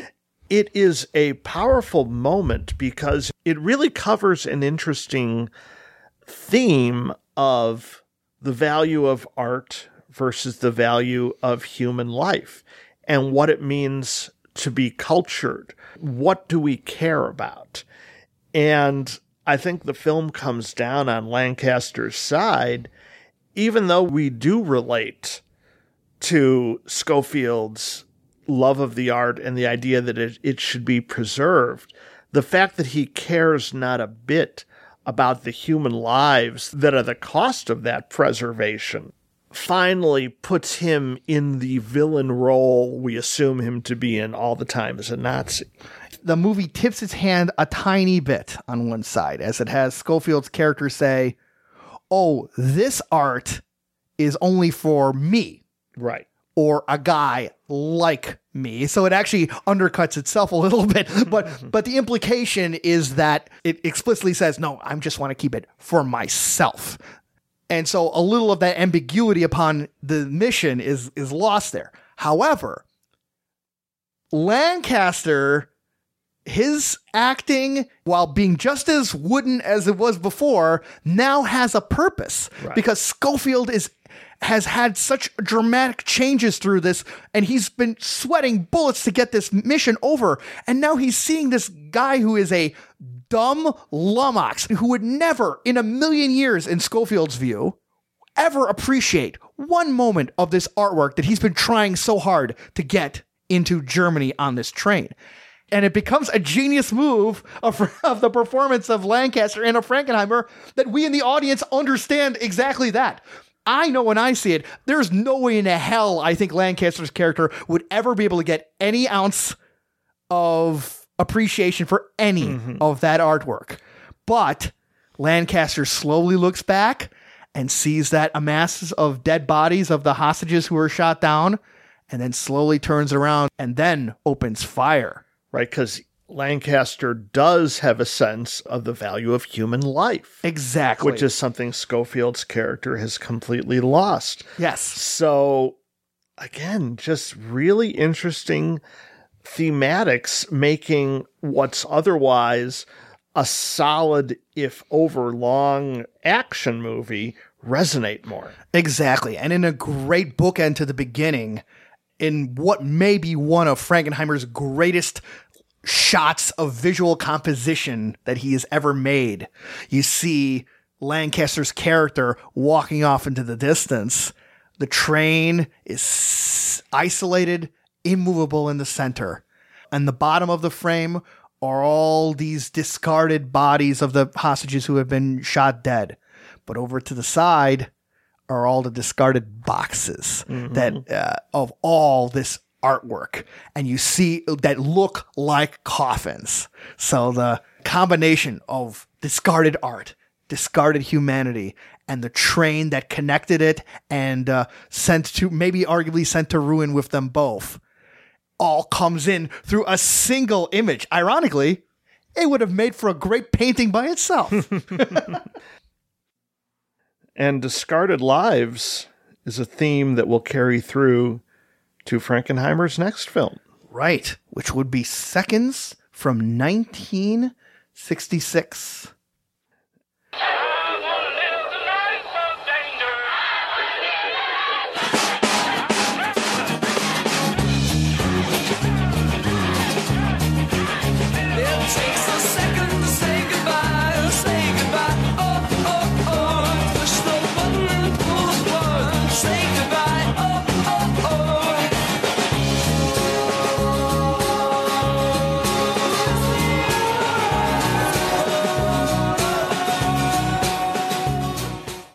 This film introduces us to a wealthy, middle aged man unhappy with his seemingly ideal life and looking to start over. He's recruited by a secretive organization who promises every means to start over with a second life, including getting a face like Rock Hudson. The adjustment isn't easy, and memories of his former life threaten the prospects of his new one. You know, you, you mentioned before the value of Rod Serling and his contribution to uh, screenwriting, both on television and, and film. And in seconds, we may have just about the greatest Twilight Zone episode Yes. of all. It's this science fiction morality play where Frankenheimer takes his visual eccentricities, the wide angle lens, and with the help of cinematographer James Wong Howe, creates something that may be visually unprecedented in telling such a powerful story.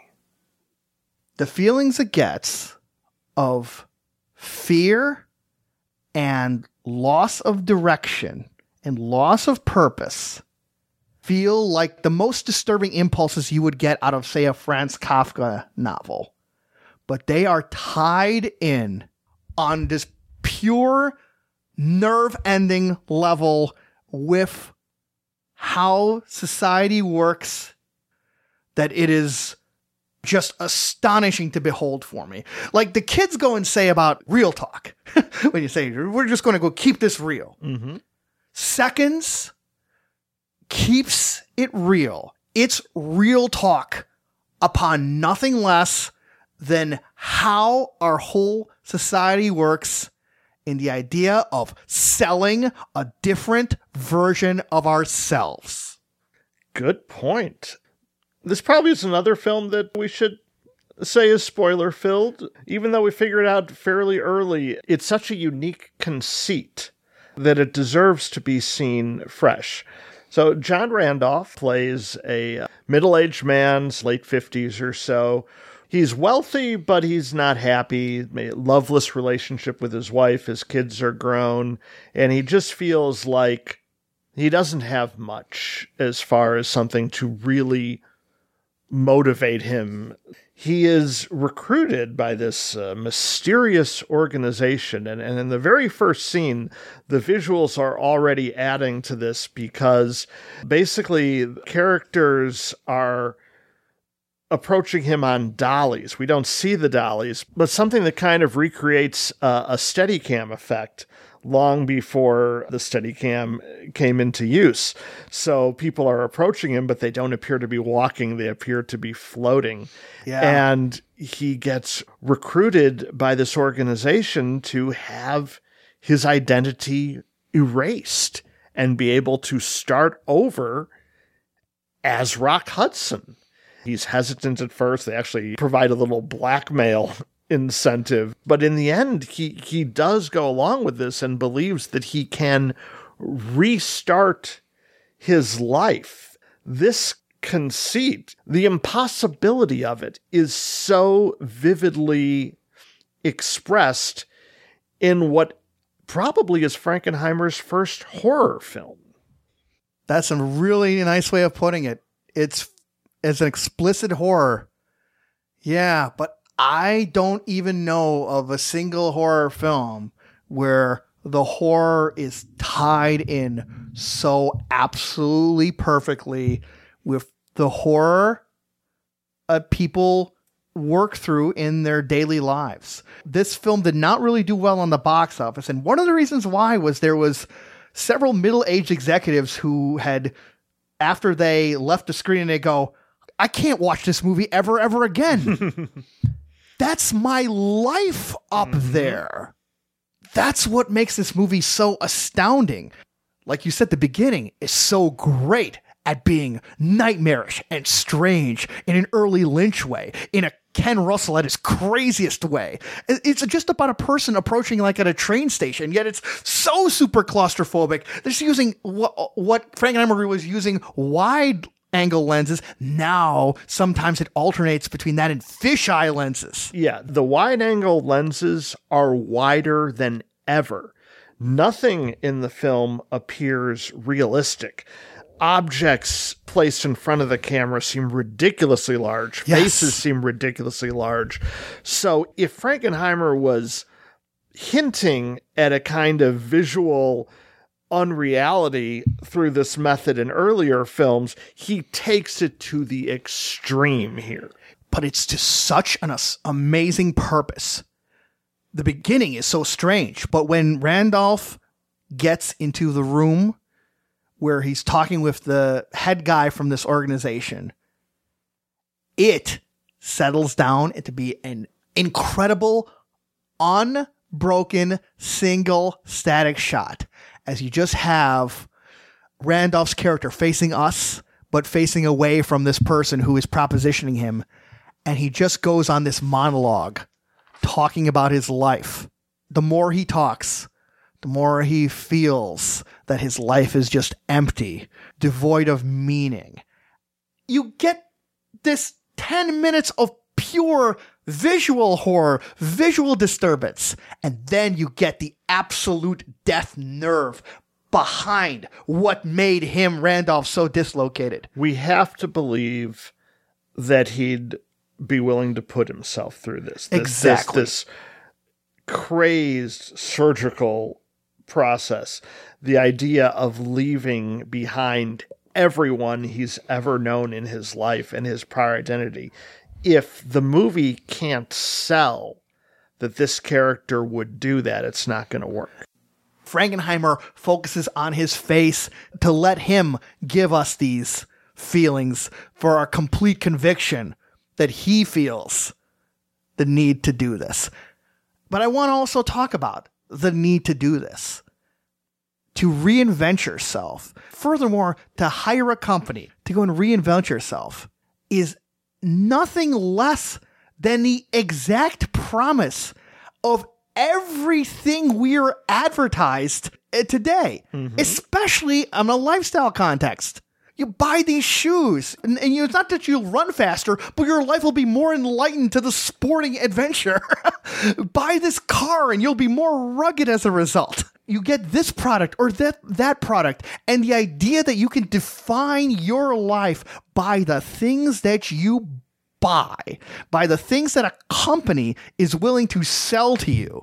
In point of fact, so much of the stuff that we are advertised to on a daily basis is exactly that promise. The hard sell has disappeared for many products. For most, it's the idea of you can be a new person. Mm-hmm. That's such a good point because how many products are out there to make us appear more youthful, whether it be anything from makeup to plastic surgery to clothes. And here we have the idea of offering youth itself as a commodity. Mm-hmm. So you're right. It hits on something very primal. and it goes actually a little further, but I want to just point out the most ludicrous example upon this is how the baby boomer generation, in its attempt to still say that they're youthful and hip and with it, reached maybe its ludicrous hypothesis and an advertisement for a cruise line, which had people enjoying their cruise life to the songs of Iggy Pop's Lust for Life. About cruises, right? Yeah, right. It's, it's it's about cruising. Yes, cruising to keep your heroin fix. That's the kind of perversity that Seconds is trafficking in, but yet it's really it is really the world around us. This whole sense that like you buy this thing or pardon this activity and you can reinvent yourself. And it goes further though, because it's also clear in the movie that in order for him to get his new identity, somebody has to die so that body can be found to be assumed to be the, spre- uh, the present person. Henceforth, the idea is you think this is just for your own benefit, but it actually shows the cost as well. There's a cost that you may not realize, but it's the cost of other people's lives for you to get these particular luxury of having a new life. The new life is not just yours, it's at the expense of another. Right. And that brings us to the second part of the movie where Rock Hudson takes over this role. Rock Hudson was known almost exclusively for lighthearted fare, romantic comedies. Maybe the the most serious thing he, he had done are, are some uh, Douglas Sirk melodramas. But he was considered a movie star sex symbol, but not a serious actor.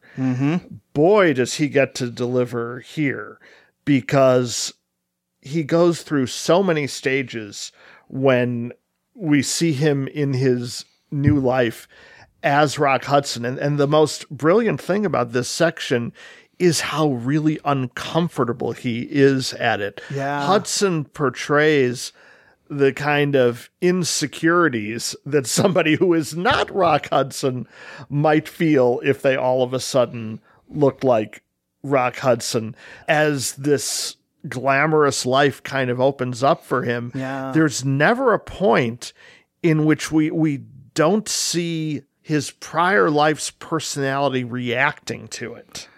That's a great point and one of the I think one of the key things that make this movie a towering achievement in not just filmmaking but literally filmed truthfulness on screen because it takes the idea of you can be a better person, a happier person. You buy this or buy that.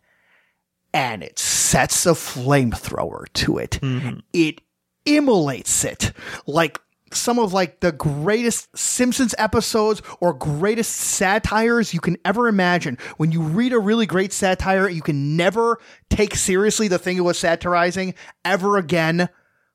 Seconds destroys that concept of advertising. And point of and specifically for me, it actually destroys the whole idea of Mad Men, the whole TV show, which for its many fine qualities is trafficking in this whole idea. But it has this romanticism about it, right down to the fact that the main character, Don Draper, that's not his real name. He's also re- take the name from somebody else. and it shows what an absolute, pardon my um, French, crock of horseshit that is. That you can't reinvent yourself because it's you who's making the journey.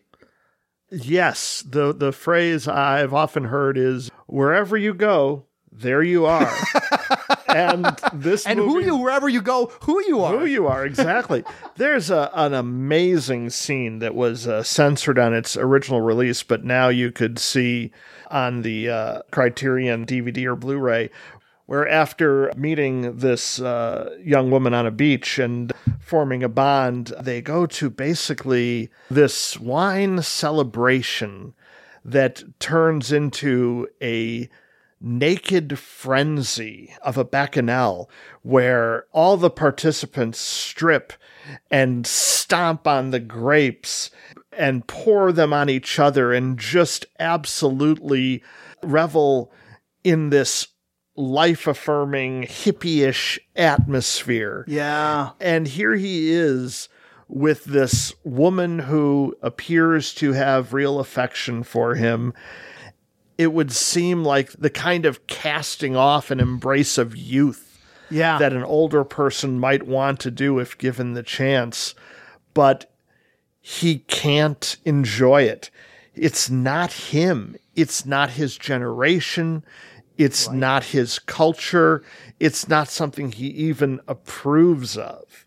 Yeah. And so it really takes this idea of circumstance not really being as important as we all make it.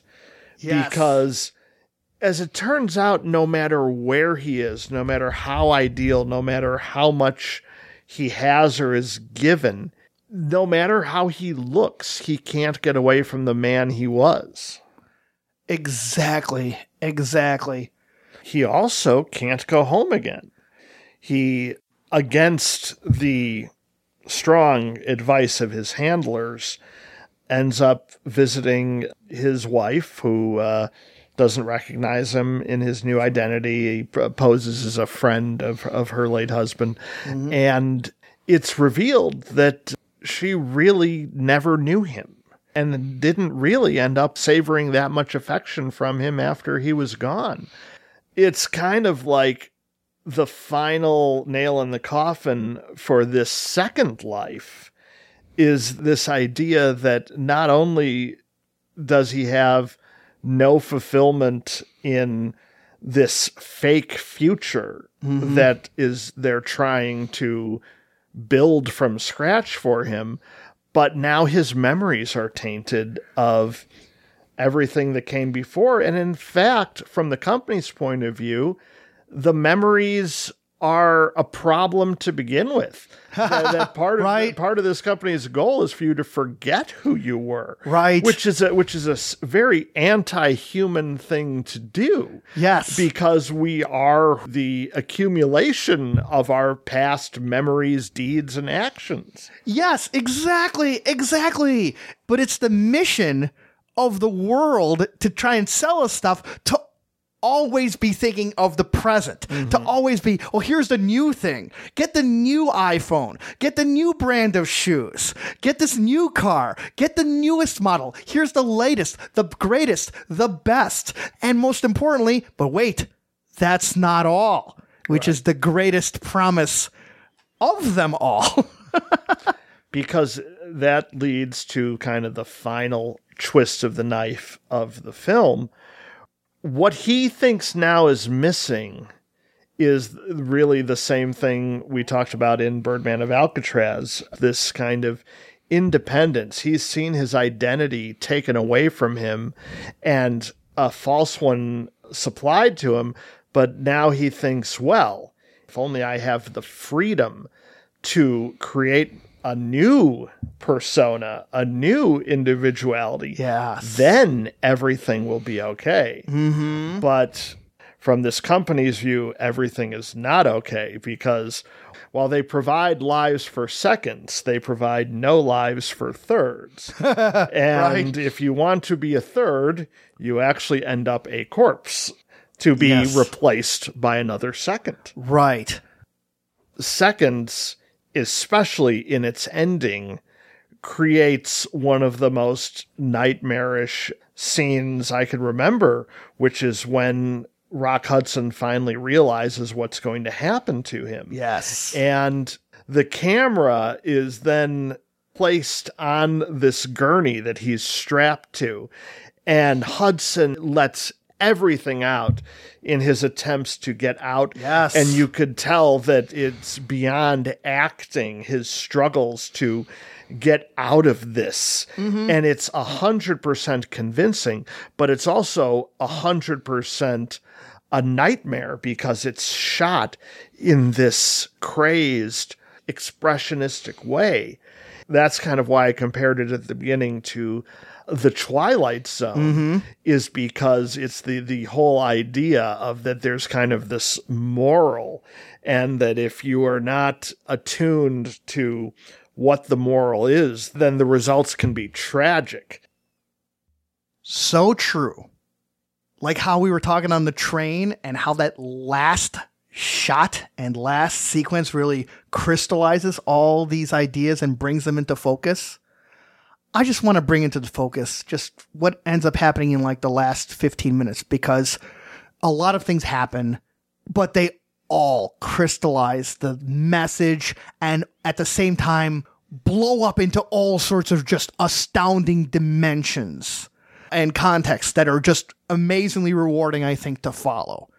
For one thing, when he's carried on that gurney and the camera's right at gurney level, Rock Hudson does one of the most epic just performances of rage against the dying of the light that's ever been put on film.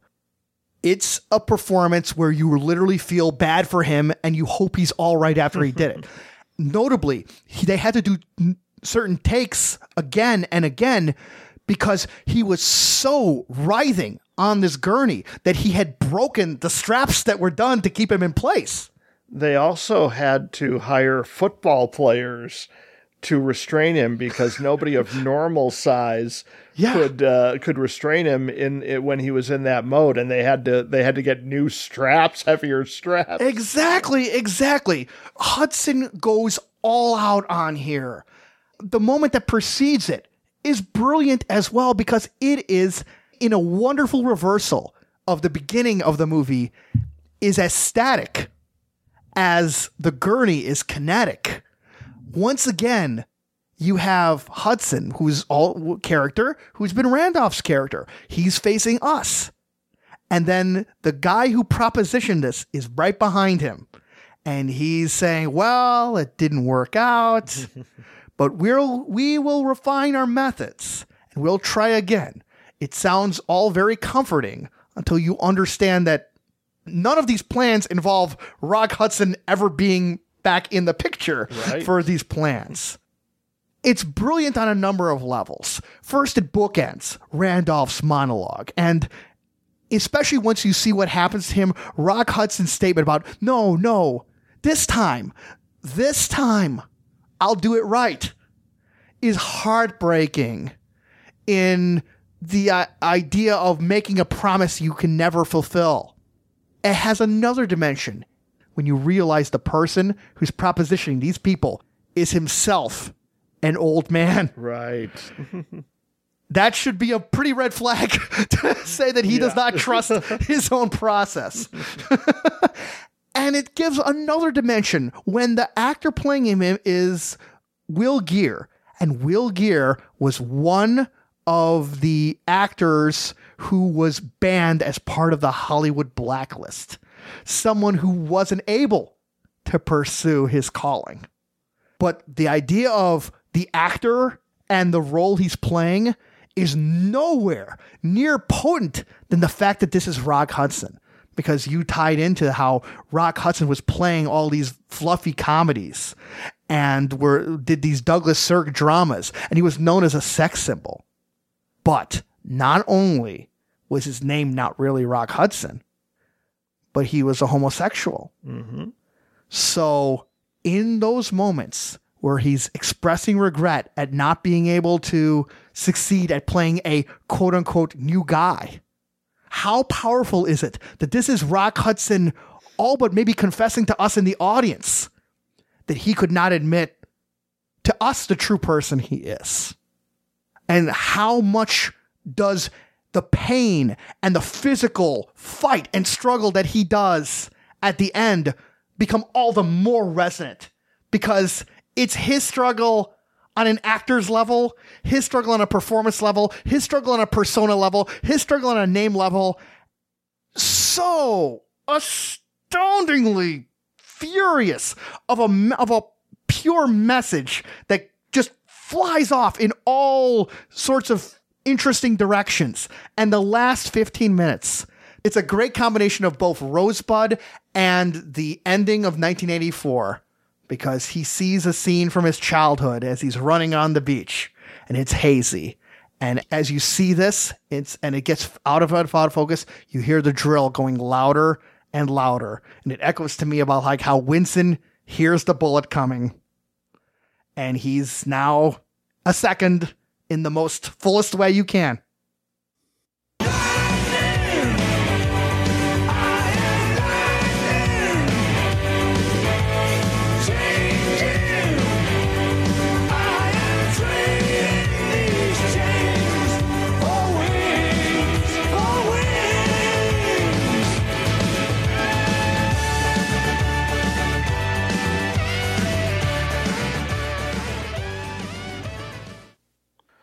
So now that we have gone through Frankenheimer's golden period of great films, things get a little mixed from here on out, but that may be kind of unfair because he's got a lot of movies and we haven't seen a lot of them. So you might end up seeing a different set of Frankenheimer films.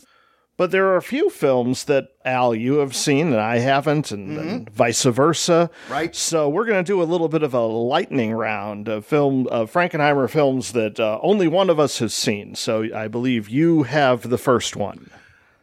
Yes, I saw Grand Prix, his film from 1966, about a, a sort of ensemble piece about people on the Grand Prix racetrack.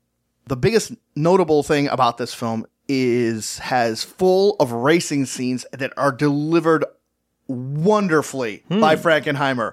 They are always astounding to watch to the effect that for me, I literally found they transcended the the actual plot. And Frankenheimer looks uses these the technology as far as he can to get right up close to the uh, racing elements. But unlike Days of Thunder, or even I would say Ron Howard's Rush, which would probably be the closest equivalent, the you are there quality of just the of each race, uh, of uh, each passing car and potential for crash is very, very potent. It's very enjoyable for that.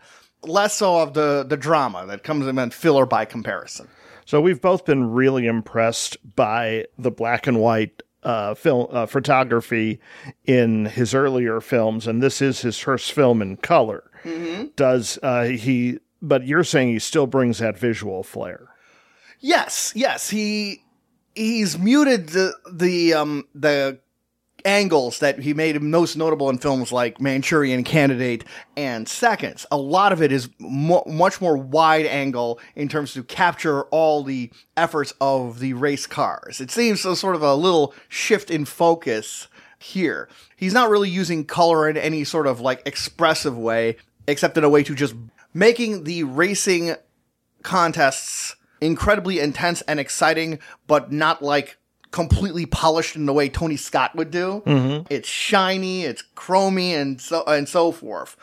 Well, the next one I saw is a far less fortunate experience. Uh, it was his 1969 film, The Extraordinary Seaman. Don't panic, anybody. It's about sailors. Oh, okay. It is also by far the worst Frankenheimer film I have ever seen, and we haven't gotten to the giant mutant bear one yet. I'm going to have to issue a spoiler warning, even though it's a stupid spoiler. It stars uh, David Niven as this proper British uh, ship's captain during World War II, and Alan Alda, Mickey Rooney, and Faye Dunaway. Any credit we gave Mickey Rooney from the comedian is is taken right back away here. And Faye Dunaway, wow. Faye, Faye Dunaway is the uh, spunky junkyard salesman who ends up a passenger on this uh, barge, and Alan Alda is the accountant who is somehow the first mate. Now, the big to do about about this movie is wait for it. David Niven is a ghost. And even though he is captaining the ship, everyone is interacting with him. We, we find out that he is actually a uh, was killed during World War One. His entire family were soldiers, and in order for him to reach the afterlife, he has to destroy an enemy vessel. And so he brings in Alan Alda, Faye Dunaway, and Mickey Rooney for uh, set effect. Now, I think from what you how you described that Faye Dunaway plays a um, very enthusiastic junkyard salesperson, and the fact that Mickey Rooney is in this movie at all seems to give me a sense that this film was attempting to be a farce or a delightful comedic attempt. Uh, yes, that is what it's trying to be. I guess I, I didn't think to initially introduce it as, as a comedy because it is profoundly unfunny. But but in its own mind, this is a, a, a comedic film. It also uses a really annoying gimmick that would later appear on the old uh, cable show Dream On, whereas people are talking and delivering dialogue, we will cut to stock footage that is supposed to ironically comment upon said dialogue. So Oh. when uh, David Niven g- talks about warriors, we cut to a speech by Winston Churchill. Now, see, that sounds potentially, potentially interesting. Is there any justification in the movie for why these things are happening? None. Okay. Huh. I mean, it's an int- that seems an interesting choice for Frankenheimer, as is his ostensible first comedy.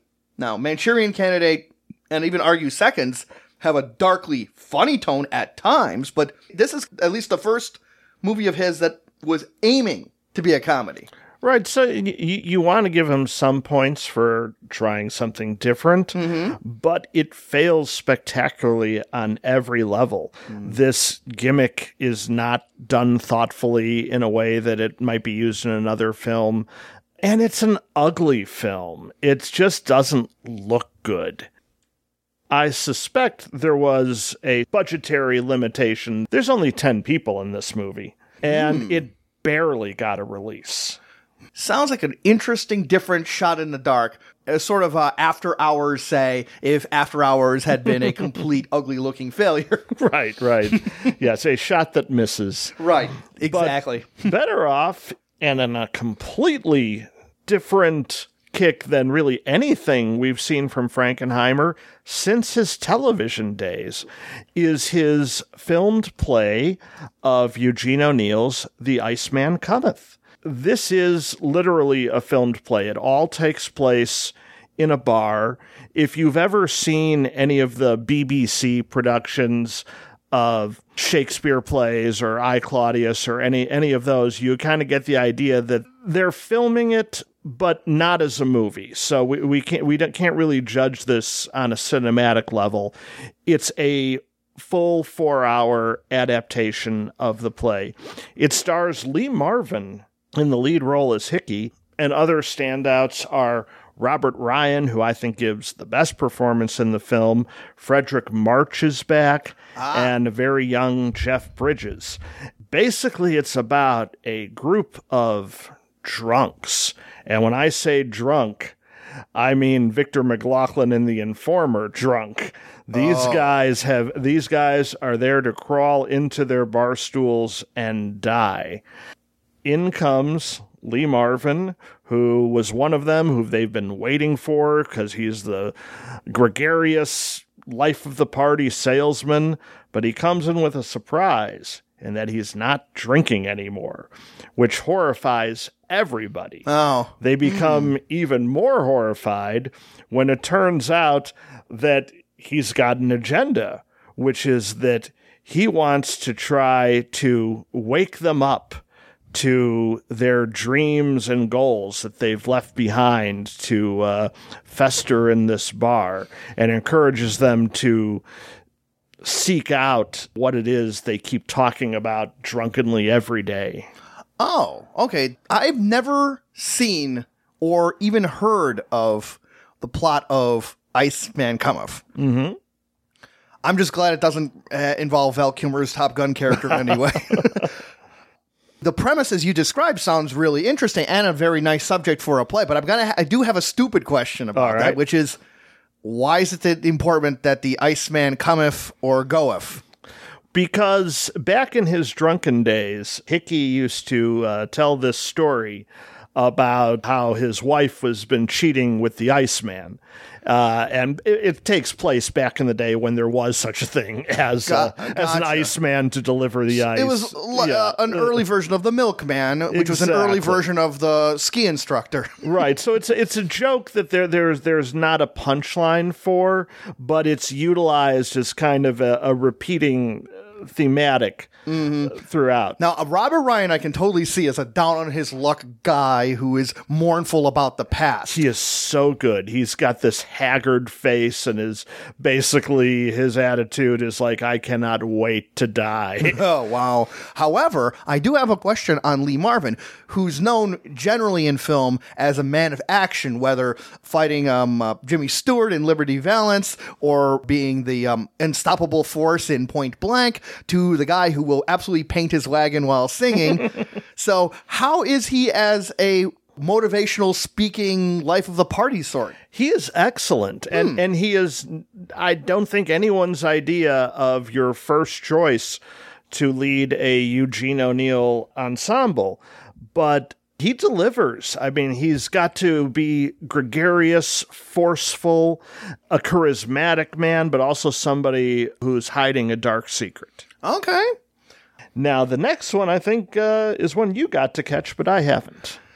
And this is another attempt at comedy. I would argue, from the sound of it, marginally more successful than The Extraordinary Seaman, with the great title of 99 and 44 100% dead, which is a tagline for the purity of ivory soap. used I was wondering. this is one of these films that attempted to make some light out of the hitman role and or uh, spy roles, stuff that Our Man Flint or the President's Analyst were trying to do. Here, the film is this attempt to make a partial take on the hitman returning in to try to help out one side of two warring gang factions in the big city. Something maybe akin to Michael Caine in Get Carter. And the Michael Caine character is played by Richard Harris in this one, which it's super ironic because he looks exactly like Michael Caine from one of his other series of movies, the um, Harry Palmer films such as The Billion Dollar Brain and The Ipcress File. Oh, okay. He's a dead ringer for that. So this film just explores the different absurdities of this of this guy's endeavor. One of which is that while New York looks contemporary for the late 60s, early 70s, most of the gangsters look like and act like hoods from the 40s hmm. and 50s. They drive these old school cars. They have these great bootlegger loud turns. Once again, Frankenheimer does amazing work with car chases, including in a wonderful partial touch, a chase involving a school bus. There's a real incongruity about how people in uh, in the city are behaving normally on in the park, but whereas all there's all these dapper gangsters with fedoras and dark pinstriped suits committing their um uh, noirish deeds. and does this period disconnection work? I find it interesting how, in a way that's similar to Bogdanovich's Targets, approached horror from both the old school horror that Hollywood was familiar with, with the new school horrors. This film explores in a partial way the difference between the kind of violence that had become more acceptable or familiar thanks to the new wave of Hollywood films, but contrasts that with the old school noirish way violence was handled. There's one part where they need to defuse a bomb in a school. The bomb defusal is done incredibly nicely in terms of its intensity and suspense. There, it, the slightest vibration could cause this bomb to go off, requiring Richard Harris's characters to slowly pull off these wires that attach that cause these vibrations to be induced. Carefully diffuses it so none of the wires are connected. And they carefully try to walk away, and it shows them walking away from the school from which the bomb was on the top floor. But then it cuts to a fly buzzing around, and the fly just sits on the plunger. But then it cuts to Richard Harris sternly walking away as the entire top floor of the school blows up. So, in the span of like 15 seconds, you get amazing suspense, an incredibly goofy moment, and then the standard badass hero walking away from an hmm. explosion thing. So, it's an interesting mishmash of this stuff. So you mentioned in the two films you've seen Frankenheimer's affinity for uh, cars and car chases, and one would think that his next project would be ready made for such skills. Exactly, because in his next film, he gets the chance to do a follow up to the legendary French Connection in French Connection 2 from 1975.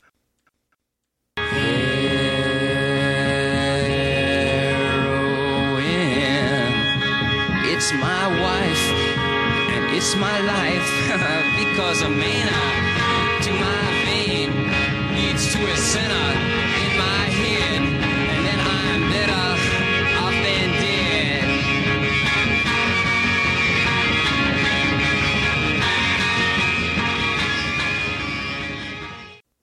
This sequel again stars Gene Hackman as the tough and ethically flexible New York cop Popeye Doyle. Following the drug kingpin who got away at the end of the first film to Marseille, Doyle tries to work with the French police, but he will not be restrained in his pursuit, no matter the cost.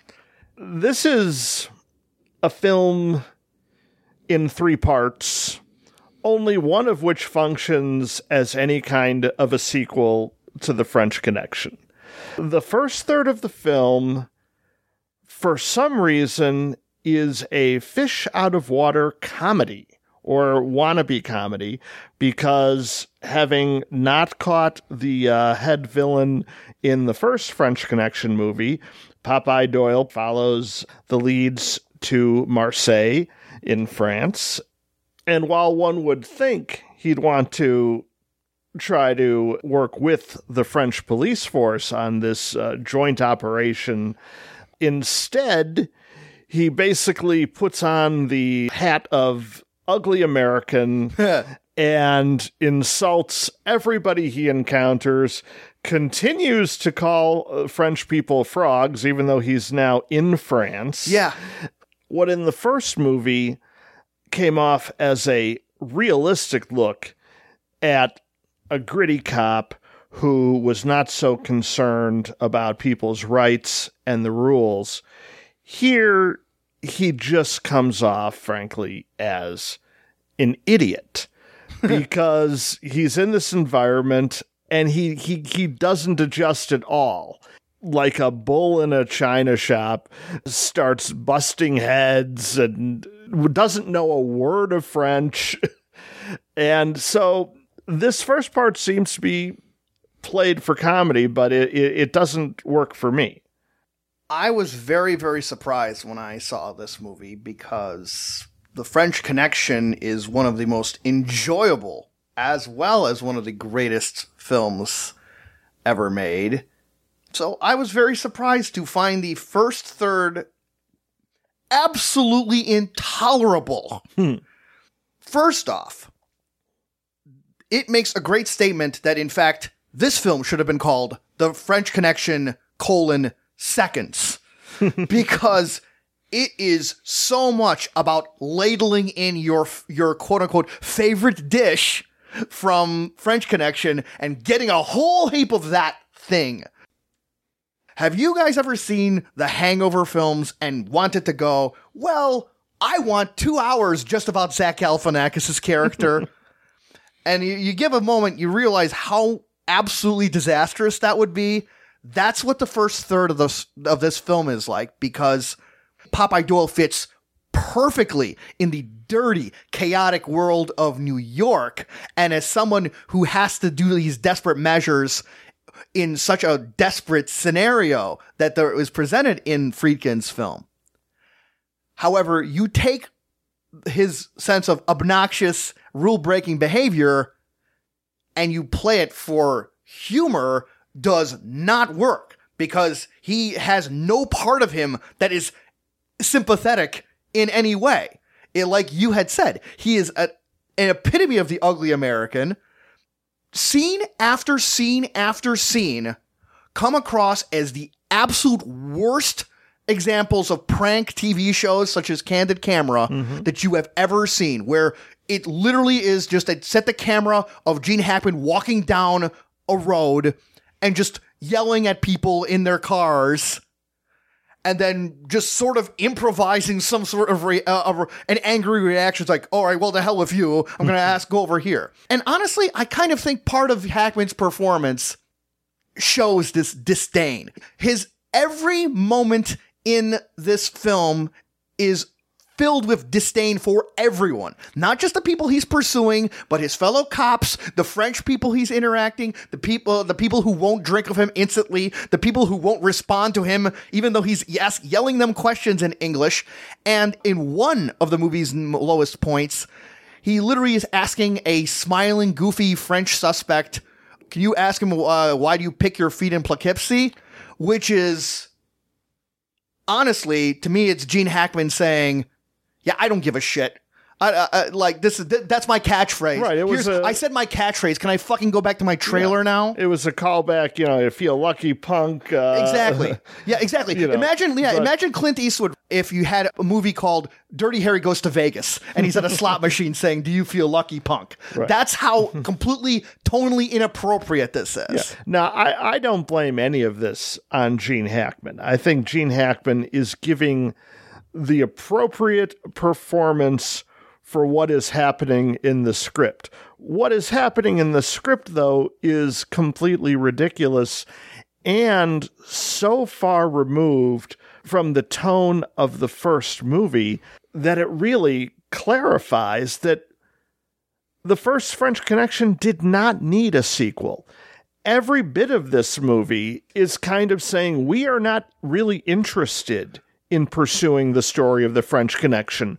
So, what does the movie care about? It's a completely different thing uh, as it moves forward because Popeye Doyle is captured by the drug dealers and Fernando Rey, and they want to get information out of him uh, as to why he's there. So they hook him on heroin. He ends up telling them, which is basically that I'm the only guy who recognizes you, which is not that big a scoop, frankly Right. he's uh, rescued and then has to go through a, a cold turkey withdrawal process. Now, I just described that in a few seconds, and you might imagine that's a, a scene that might take up 10 minutes before we move on. But no, this is an entire third of the film. This is like a good half hour plus. Gene Hackman gets to do some great acting. It's just acting in the wrong movie because now none of this is about Popeye Doyle. This is now about Gene Hackman getting to do a big dramatic cold turkey sequence. Yeah, no kidding. It's almost like he should have renamed himself to Danny Doyle because it's literally Gene Hackman doing the Trainspotting withdrawal sequence. And you're right, it is another level on acting and something that we hadn't seen from Hackman's character up to this point. But once again, the stupid, stupid gyrations to get there are, are just awful for you to contemplate. You really need to turn your brain off to just go, I just want to see Gene Hackman's acting clinic on how to do a, a drug withdrawal. Right. Because in a scene that would be right out of a James Bond parody, the bad guys have him to rights, and instead of killing him, they decide, well, we're just going to ruin your reputation by making you a by making you a drug addict. I mean, that's that's ridiculous. Well, they were they did it in order to try to get inform to to make him more amenable to giving out information. Of course, of course, but once you realize that no more information was forthcoming, Right. then you don't just leave him lying on the street. like, what's the point? Put a bullet, pull a bullet Right, in his head. Now, because then what might happen is he might come back and blow up your hotel. right.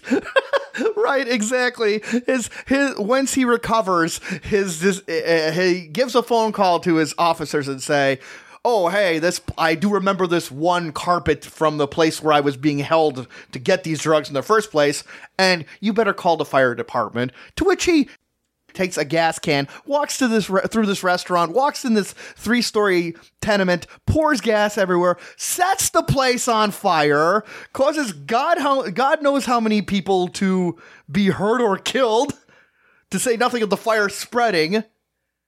Our hero, ladies and gentlemen. Honestly, this film almost seems like a propaganda for an ex to have an extradition treaty for France more than any sort of entertainment. And again, if you haven't seen William Friedkin's The French Connection, see it. It's fantastic. It's possibly the first realistic street level cop movie where everything is completely believable mm-hmm. And it just has a ring of truth that has influenced cop dramas ever since. Mm. French Connection 2 throws that out the window. We finally do, as we approach the climax, get to something that looks and feels a little like a French Connection movie. It basically involves an extended foot chase instead of a car chase, as Popeye Doyle finally has the Fernando Rey character in his sights. This also adds to a really interesting innovation for Frankenheimer in that maybe the first example of shaky cam, mm-hmm. where from his perspective, you see him pushing his hands, pushing people out of the way, or him leaping over fences. And, and so it gives this kinetic energy. And by, and just by sheer virtue of highlighting Doyle's dogged insistence on pursuit, while completely muting those parts where he has to open his mouth or talk to anybody or require him to make any attempt to act like a decent human being towards anyone. Once those go away, then it gets that French connection energy over in the last 10 minutes. But alas, Yeah, and then the movie's over. yes, it's uh it ends in a moment as sudden and direct as the original endings was poignant and ambiguous. So Frankenheimer looks at criminal activity of a much greater and more dramatic sort in Black Sunday from 1977.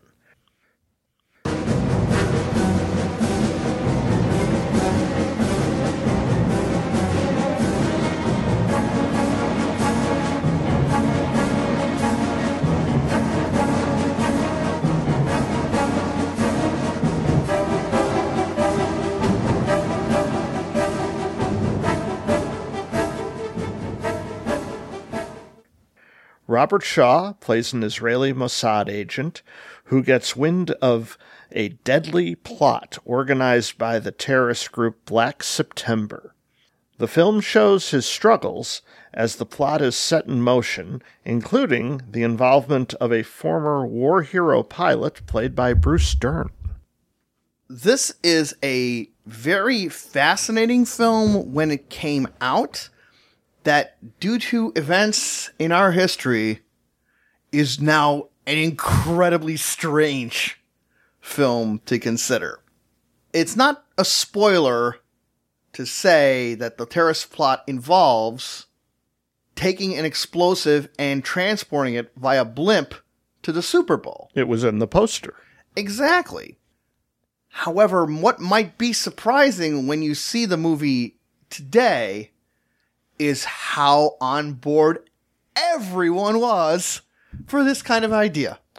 we need to put this in the context of the 70s disaster movie cycle because it it fits in there. The started with the airport and the Poseidon adventure, and was reaching its apex around the time of uh, the Towering Inferno, about skyscrapers catching on fire and burning down, and Black Sunday is kind of the tail end of this movement. So it does seem more jarring and disturbing to us now in a post 9 11 world.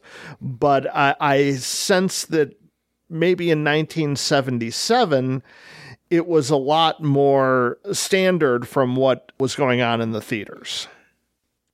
The filming of this terrorist attack is done with the complete and total support of the National Football League and the Miami Dolphins from where the stadium from where this event was supposed to take place. and also Goodyear, the blimp company, who apparently Frankenheimer had developed a good relationship with in the making of Grand Prix. They basically allowed their blimp to be used as a potential terrorist tool in this film. Yeah, it's amazing. I looked into some of the details, and apparently, their one stipulation was they just didn't want if a bomb was to go off for the words Goodyear to be written where the explosion was to erupt from the words Goodyear. Right. that was just a little bit too far. But the amount of cooperation they had in using that, oh no, it's our craft that will be used to slaughter all these people is amazing to uh, see, as is footage of an actual Super Bowl games and crowd scenes from Super Bowls were used in background for this film. And actually, the actors, uh, including Robert Shaw himself, were filmed running down the sidelines during actual games. they disguised their cameras as CBS television cameras. So it looked like they were just part of the regular Super Bowl filming. But all, all this is stuff that, that would never be allowed to this extent if they tried it again today. Right. Now we're getting a little ahead of ourselves here because of just the sheer astounding absurdity of this kind of climax to look at the beginnings of this movie actually are this considerably more grounded political thriller. if the French Connection kind of had these three parts that didn't work together, this seems to have two very separate parts, and I would maintain they don't really work together either.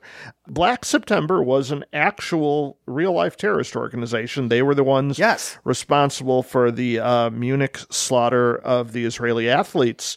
And we start by following this group, which in, in this film is uh, kind of a lot more international. The, the group of terrorists seem to be one from every country. Right. And- it, and- and- it harkens back to like how in de- in films like from Death Wish, they had the rainbow coalition of gang members from every ethnicity. and that leads to kind of one of the eccentricities of the film, which is this is accent a palooza. Everybody's got some crazy accent going on, and usually the default is a German accent. Now, Robert Shaw is supposed to be Israeli, and I could could identify right away that whatever he was doing with his voice was in no way an Israeli accent. Finally, I kind of realized they meant for him to be a, a German immigrant to Israel. The movie doesn't explain it; it just has an Israeli character with a German accent. Mm-hmm, mm-hmm. and he has a fairly sexist attitude to boot because in an early scene he mows down everyone as part of a, a mission that him and his squad does until he espies a lady in the shower and leaves her alone. And unfortunately, that turned out to be the head terrorist. Yes. One of the really interesting things to look at this film is as this may be the biggest attempt to give a feminist slant towards terrorist activity that's been really put to film. The character that Robert Shaw spares not only organizes this terrorist plot, but she's continually fighting her bullheaded superiors to point out how capable she is in terms of carrying this off, and that she is exclusively uh, the person to handle the agent in the US to perpetuate this. But when we finally see her with this agent, played by Bruce Dern, at points the conversation between her and her American asset come across as sort of the bickerings of a married couple. Despite the fact that the subjects they're talking about are blowing things up. It's very much like the Mary Tyler Moore of what does a lady got to do in this world of trying to make sure your terrorist plan is successful. It's also a little reminiscent of Angela Lansbury and Laurence Harvey in The Manchurian Candidate, in the uh, basically the female handler of the far dimmer male side who's going to, in essence, pull the trigger.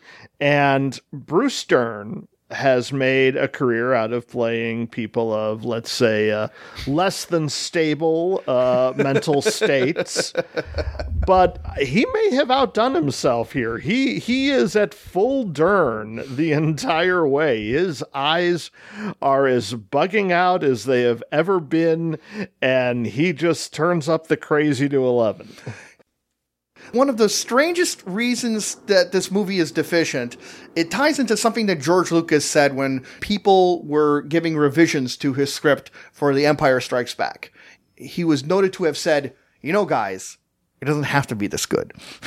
and that's just the strangest thing is that the first half is a lot more serious than the end of Black Sunday.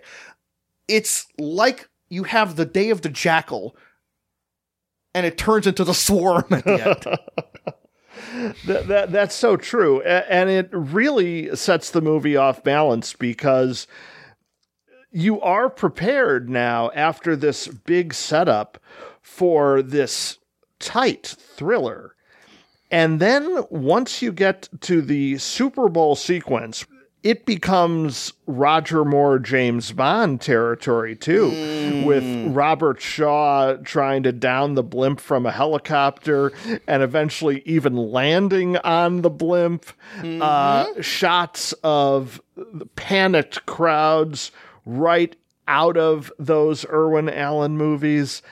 There's just a moment in the film where the tone shifts so drastically that it really ruins its opportunity to either be a solid thriller that it wanted to be at the beginning or a campy disaster movie that it wants to be at the end. Yes. And it's incredibly weird to me right now to think about how this film has disappeared from public consciousness. Very few people now heard of Black Sunday. Everybody knows Jaws. Mm-hmm. This despite the fact that in our world, our chances of having a shark attack and the times of the day, more importantly, that we think about having a shark, about a shark attacking us, are infinitesimally smaller than the threats of terrorist activity, right? So you would just think just by virtue of the subject, it would it would have at least resonated as a gigantic mistake. And yet it just disappeared. And that may have something to do with uh, when it was released, because it uh, was sucked into the black hole that so many other 1977 movies got sucked into when Star Wars came out. That could be, yes. But I also wonder if that serious first half of the film didn't drive the crowd who wanted the escapism away. I can't be sure of the reason, but it's really fascinating to me that, in fact, such a film with such a budget, such a huge level of cooperation with the NFL, and with such a gigantic issue that still plagues us today, manages to effectively not be part of a conversation. Very surprising. How do you make a whole blimp and a whole Super Bowl full of people disappear? just as a side note, this was the uh, second blimp movie of the 70s disaster cycle because a couple years earlier, the Hindenburg movie came out, uh, which was a, a gigantic flop. So perhaps people were also somewhat blimped out. I, they could be blimped out. It's nice to see that Hollywood still continues its fine tradition of finding an, a concept and then making two movies about the same concept in quick succession. Now, I do want to talk about one aspect of the film that I think is a, a great success, which is the score. And you mentioned Jaws, and, and I mentioned Star Wars, and and yes, in the middle of those two, John Williams did Yes. the score for Black Sunday, and it is a from just a score point of view, an exciting thriller, constantly driving forward, full of suspense. But that's really only in the score. Mm-hmm, mm-hmm. when you watch the film, if you can just picture John Williams rolling up his sleeves and uh, opening up his special case to have his extra strength conductor wand, because he is doing absolute master craftsman level of work and effort to just make this movie as rousing and engaging as possible through the sheer will of the music that he tries to put out. Now, speaking of more 70s trends, including the Jaws trend, Frankenheimer made a movie called Prophecy in 1979. Baby, let me be your loving teddy bear.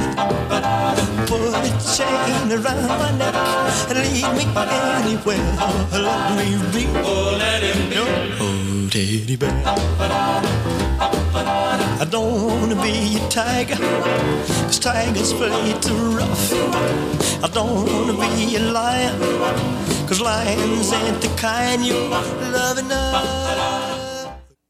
It's an eco horror film about the environmental havoc resulting from a paper mill's dumping of mercury in a Maine forest. Conflicts between the mill's management and local Indian tribes are only made worse by the discovery that the chemicals are mutating the wildlife, and deadly attacks by a giant mutant bear seem to give credence to an old Indian prophecy. Right. So while Jaws is clearly the predecessor to this series of giant animal movies like The White Buffalo and Orca to come out in its wake, I do think Prophecy shares a lot more commonality with Orca in their tendency to take themselves very, very seriously while presenting us with a very, very silly monster. Where's Richard Harris when you need it? Because of considering his ultra serious look into the eye of the giant whale in Orca. Yes, instead we have Robert Foxworth and Talia Shire who insert themselves into this uh, nonsense. Robert Foxworth's closest visual approximation, unfortunately, is to the lead singer of the Spin Doctors, which, to be fair, does make it a more interesting film when you think that the Spin Doctors are under attack. See, this film, I totally agree with you. This film has this sense of self seriousness towards things that look silly but become more silly because everyone is treating them with such just dour portentousness.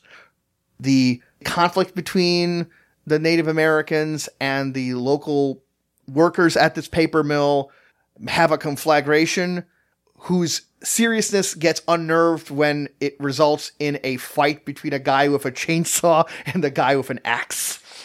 Right, which is further undermined by the wild raccoon attack. that uh, is the first sign that something is wrong with the animals in the forest. Exactly. Uh, apparently, this uh, paper mill has been leaking mercury all over the place, which makes animals gigantic. So we end up with a big salmon that eats a duck. Yes. that nowadays, when you see it, harkens back to the three eyed fish of Simpsons lore who's hanging around the nuclear power plant.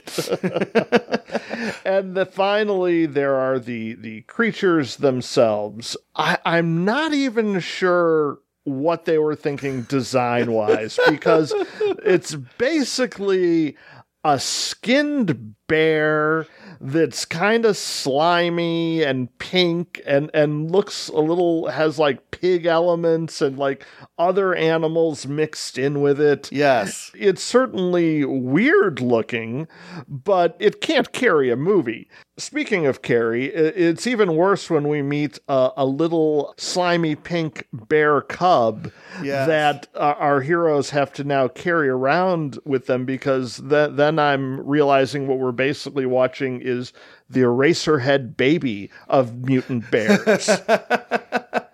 This harkens back to an enhancement of what is a wonderfully terrible movie called The Giant Claw. Mm-hmm. The Giant Claw was supposed to be a, a large flying monster that threatens people, and it is notoriously known for when the actors were told to react in horror to this fearsome beast approaching them, they did too good a job because they were told and given pictures and descriptions of what the monster would look like. And so they reacted very appropriately to what that would look like in theory. Unfortunately, in practice, they ran out of money hmm. and couldn't make the monster look at it. So they used an incredibly crappy bug-eyed bird puppet to be Oh the claw. it's it is wonderfully hilarious to watch. And Prophecy actually does this one better because imagine if someone used a crappy puppet and clearly spent hundreds and hundreds of thousands of dollars to depict something that looks like crap. there are, many bad movie moments in this, but there is also a classic bad movie moment. There is a scene that reach, reaches a level of unintentional hilarity. Yes. That uh, I would suggest nobody to watch this film, but I would suggest everybody to YouTube this scene, which is the bear attack on the uh, family of campers. This is the first bear attack of the film. The young boy in the family is in a uh, plush sleeping bag, uh, and when the when he sees the bear attacking his family, he, without getting out of the sleeping bag, attempts to escape by hopping away. Yep. He is soon met with a mutant bear claw Yep. that sends a sleeping bag hurtling into a nearby rock and exploding into feathers. Yes. There has been these images that Frankenheimer managed to make that were so intriguing and and astounding for their tales in his earlier films. But here, the kind of propulsive nature focuses in perfectly to give us a moment which is completely unforgettable in its sheer batshit ludicrousness. it's one of these glorious moments in movie history where you can't believe what you're seeing. and the thing about Frankenheimer is when it comes to those kind of unforgettable, he isn't quite done yet.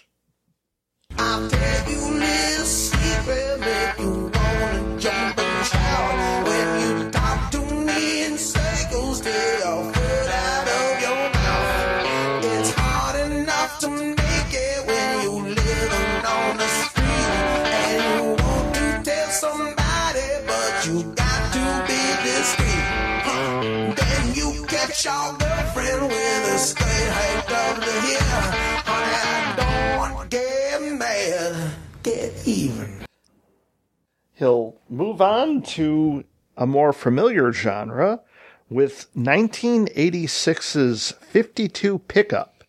Based on the Elmore Leonard novel of the same name, this stars Roy Scheider as a rich industrialist being blackmailed with a video of him cheating on his wife, played by Ann-Margret. Blackmail escalates into murder as Scheider confronts the three crooks and follows them into their world of porn, strip clubs, and prostitutes. Now, I found this movie a really cool take on the criminal story because where the French Connection and Get Carter and other films of a similar ilk and the 70s had a gritty tone to them, this was sort of a, while not getting to like live and die in LA levels, is kind of a chrome plated, a shinier, a brighter take of a noir story. Yet I would also say it's a sleazier one. This is a Cannon film. The uh-huh. infamous company known for B movie ultra violent action films that tend to star Charles Bronson and Chuck Norris. Uh, it kind of became the 80s version of the Roger Corman house. And while they had a few prestige projects, of which I think this was one of them, a lot of the Cannon output is pretty uh, questionable.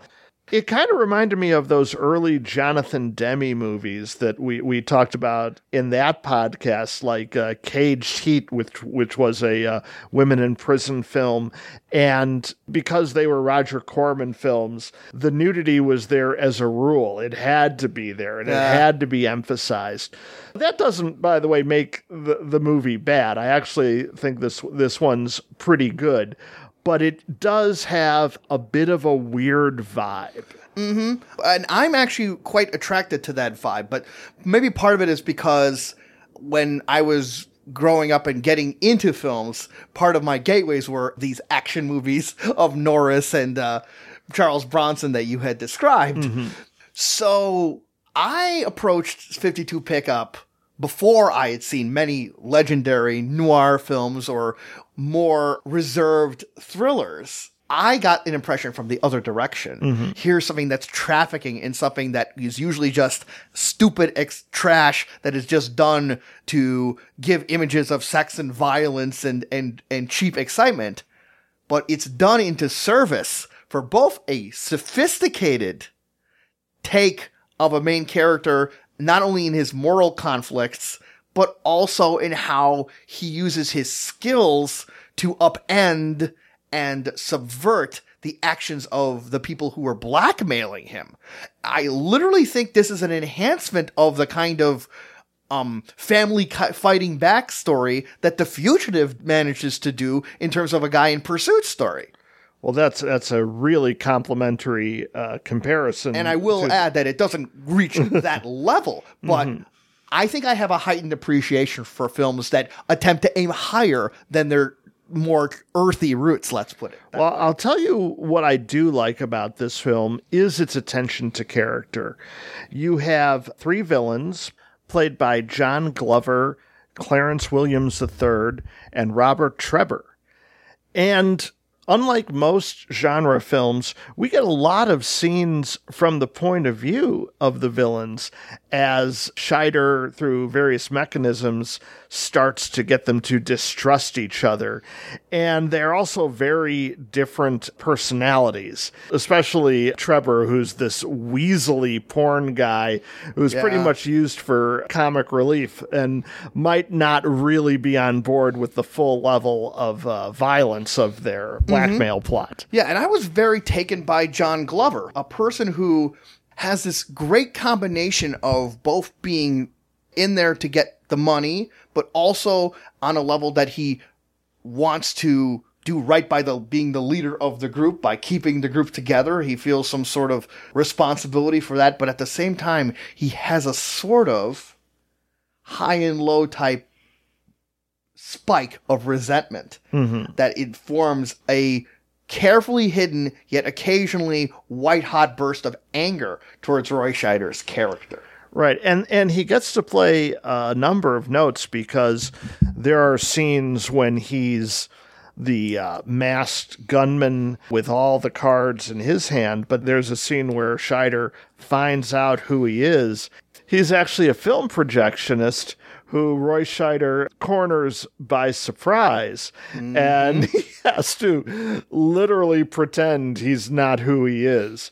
And so there's there's some interesting dynamics there. There's also a great scene for Clarence Williams III, where Scheider gets the better of him, and instead of uh, killing him or getting him arrested, basically just plants these ideas of what his colleagues might be up to.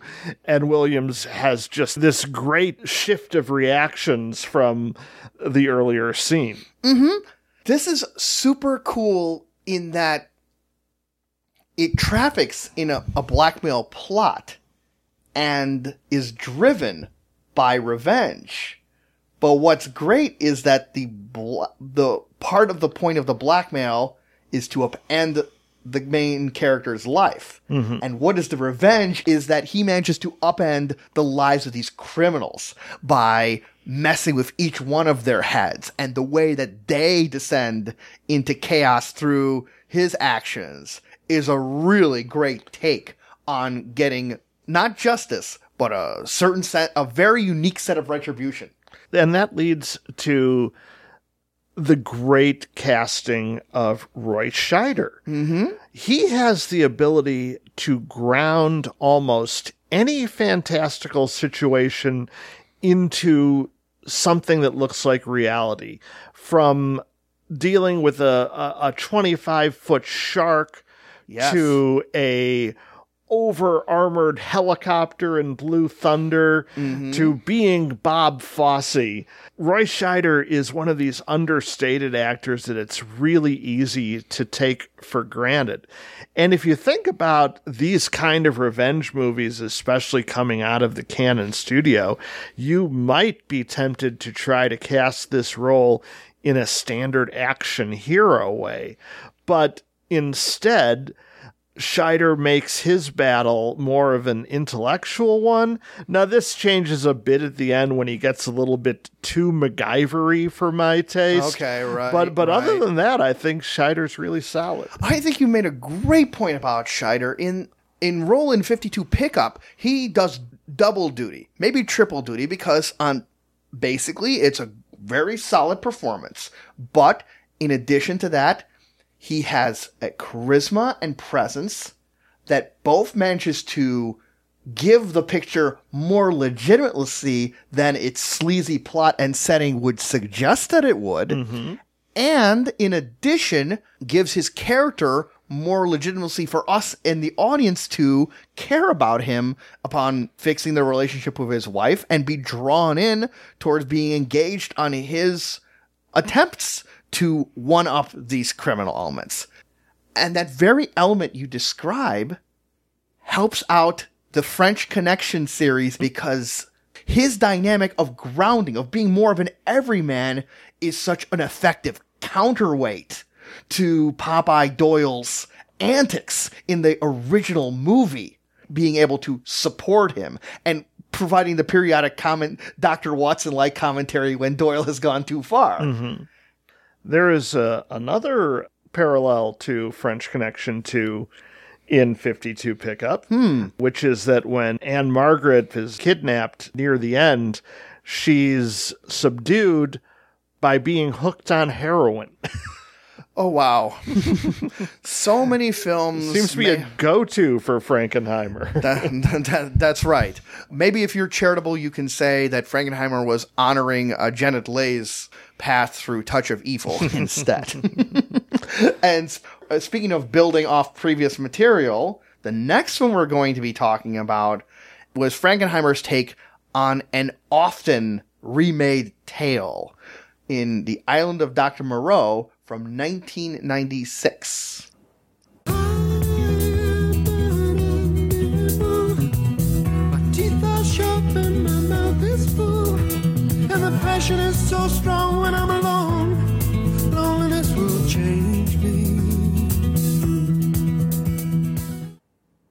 This island adventure is the most recent adaptation of the H.G. Wells novel about a mad scientist, this time played by Marlon Brando, who has discovered a way to crossbreed animals and humans. David Thewlis is a UN negotiator stranded at sea who finds himself prisoner of this island of men and beasts, but finds that there's an ever shrinking difference between the two. So there's a pretty good version of this st- story, and this movie is not it. There was a movie called Island of the Lost Souls that came out in 1932 with uh, Bela Lugosi that did the Wells adaptation right. There was also a version in the 70s with Frankenheimer regular Burt Lancaster. I have not seen it, so I don't know. This one, however, is infamously bad. Frankenheimer came into a film already in production. Low budget horror director Richard Stanley, who I particularly liked from a 1992 film called Dust Devil, was set to direct, and there is a documentary film about all the behind the scenes chaos that uh, dealt with this original vision being replaced by the Frankenheimer vision. It's called Lost Souls The Doomed Journey of Richard Stanley's Island of Dr. Moreau. Richard Stanley is a very unique director. He has various issues with conferring with studios and other creative people involved in the movie. Even in Dust Devil, which I also enjoy, on the commentary track, he repeatedly says about how this particular stunt or this particular explosion nearly killed two or three people, and you, they were failed to mention He's not really a rules guy. no, hmm. no. He, in fact, I would say he is one of the most disreputable directors in history. Not in terms of the subjects, but in terms of how you really can't believe or trust anything he says. I think I would sooner trust Alejandro Jodorowsky to do something according to what he says than what, what Richard Stanley would do. He he brings this quality even to documentaries. He made an, a documentary which ostensibly was about the Nazi regime, which turns into this sort of monologue upon how they were doing occult rituals to summon up demons. Any production of film that has this guy involved has two strikes against it being successful, and the ball is on the way. And this was the one chance he would have had at a big studio project. Marlon Brando was already involved, and apparently early casting included Bruce Willis and James Woods. Mm-hmm. So there might be a better movie than the one we're about to discuss about how this all went to hell. But the bottom line is our guy Frankenheimer took over the reins.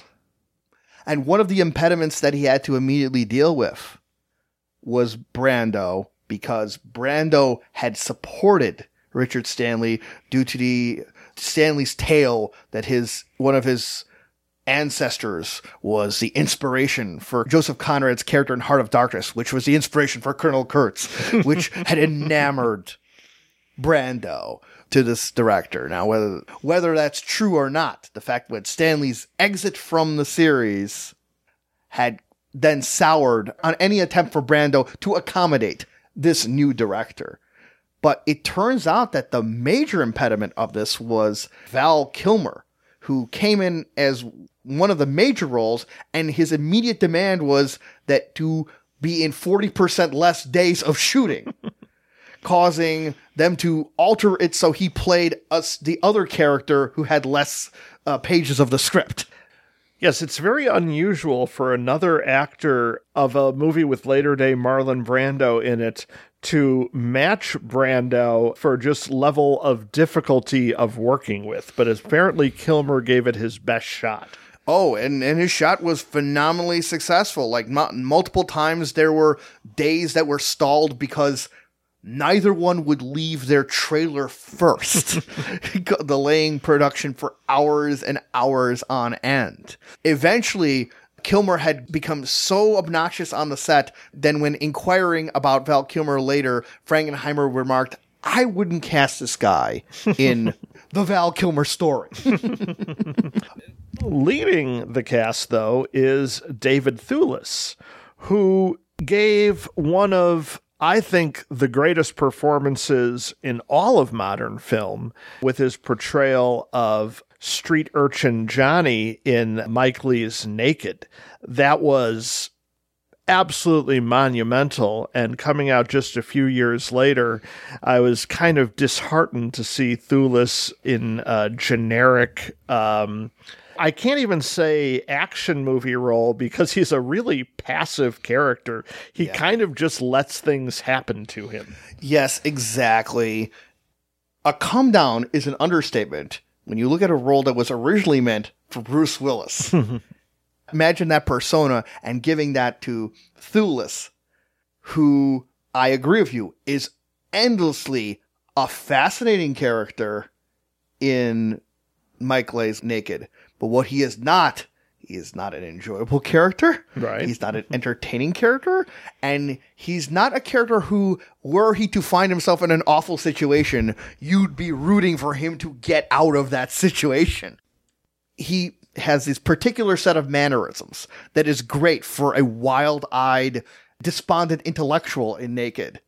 But much like how Nicolas Cage fails in the remake of The Wicker Man, because it's supposed to be about a guy in a strange environment who's miscast because he's stranger than everything in the environment.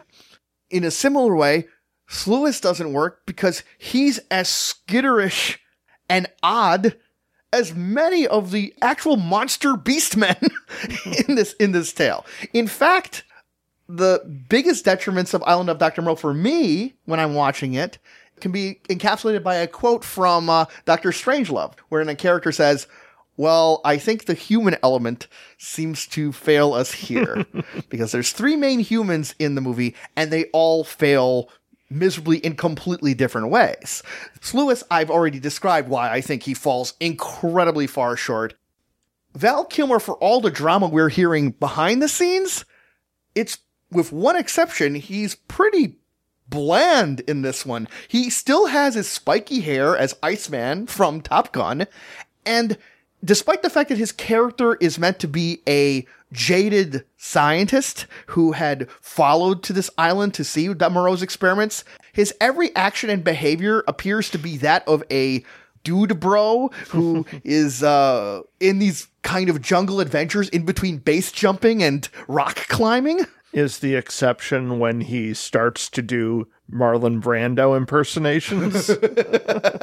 yes, that's a very, very wild moment in the film because, as wild as that imitation is, I absolutely endorse him for doing it because Brando's performance is one of the grand WTF things of bad movie history for the ages. From the way he appears in a cross between if the Pope Mobile was a Jeep, pasted in white with sunglasses and a graduation mortarboard white cap, to how he spends so much of the time in the movie wearing moo and different colored headdresses to just this particular kind of overbite that makes him look like he's trying to do a perhaps a William Buckley or Alastair Sim impersonation.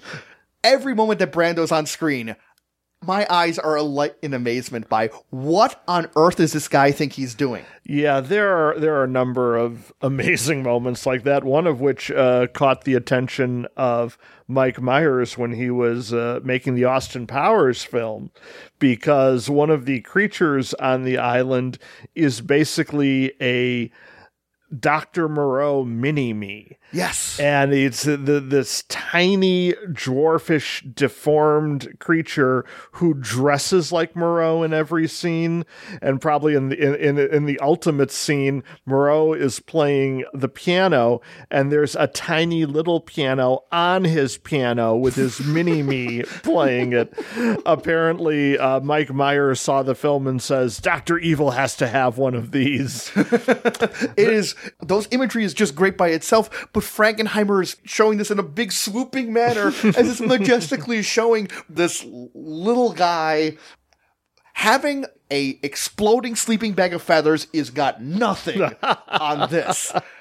Salvador Dali's Un Chien Andalou is almost has a competition just in this alone.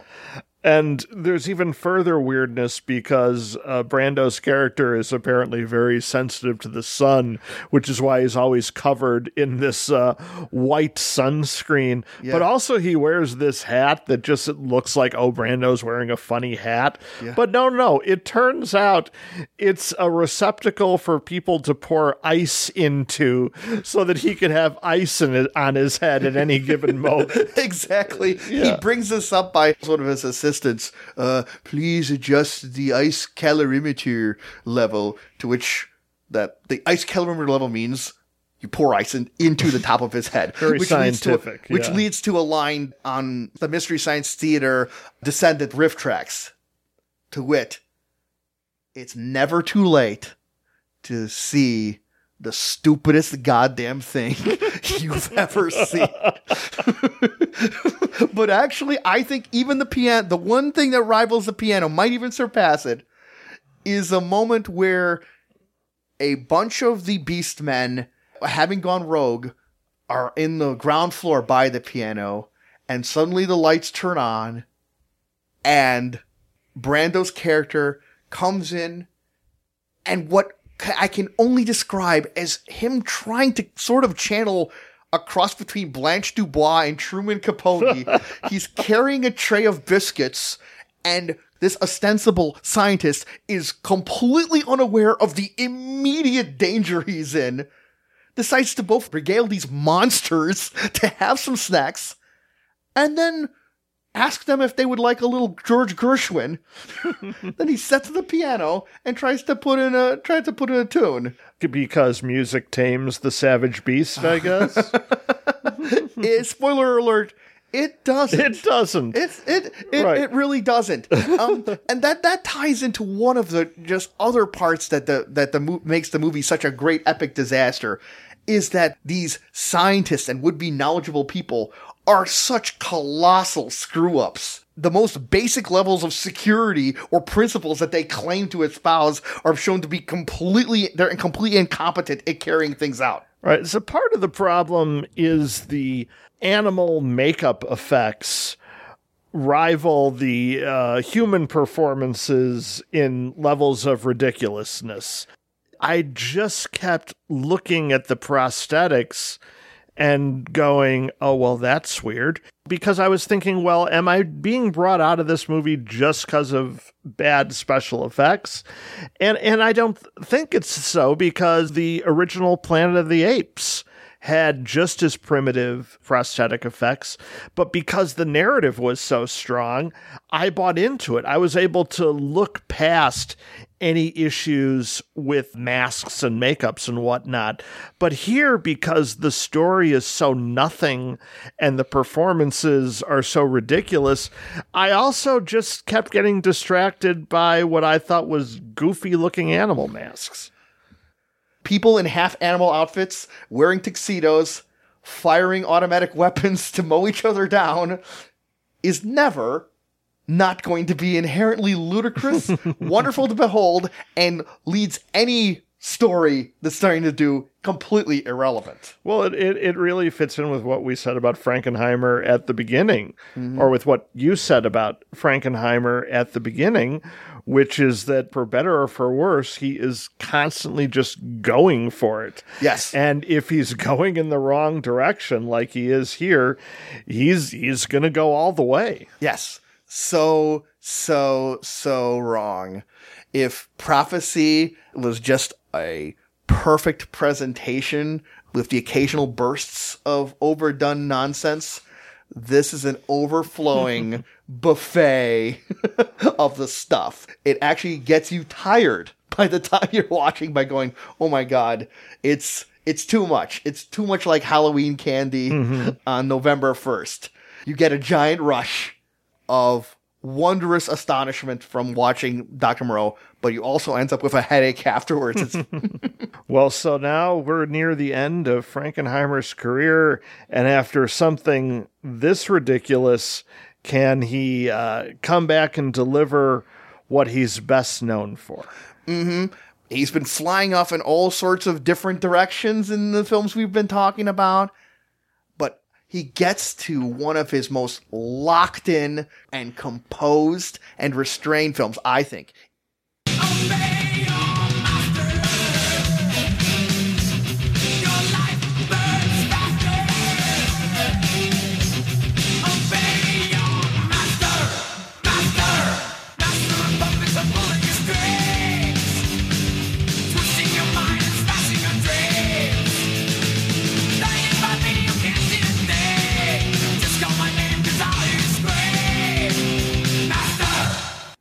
and that would be Ronin from 1998. Robert De Niro stars as a highly skilled mercenary in France who rendezvous with an international unit of hand-picked criminals in order to steal the unknown contents of a well-guarded steel briefcase. Between distrust within the group and face-offs with heavily armed competitors, gunfire, chases, and mayhem fill this action thriller. There is some mayhem, and there is some great action and great thrills in this movie.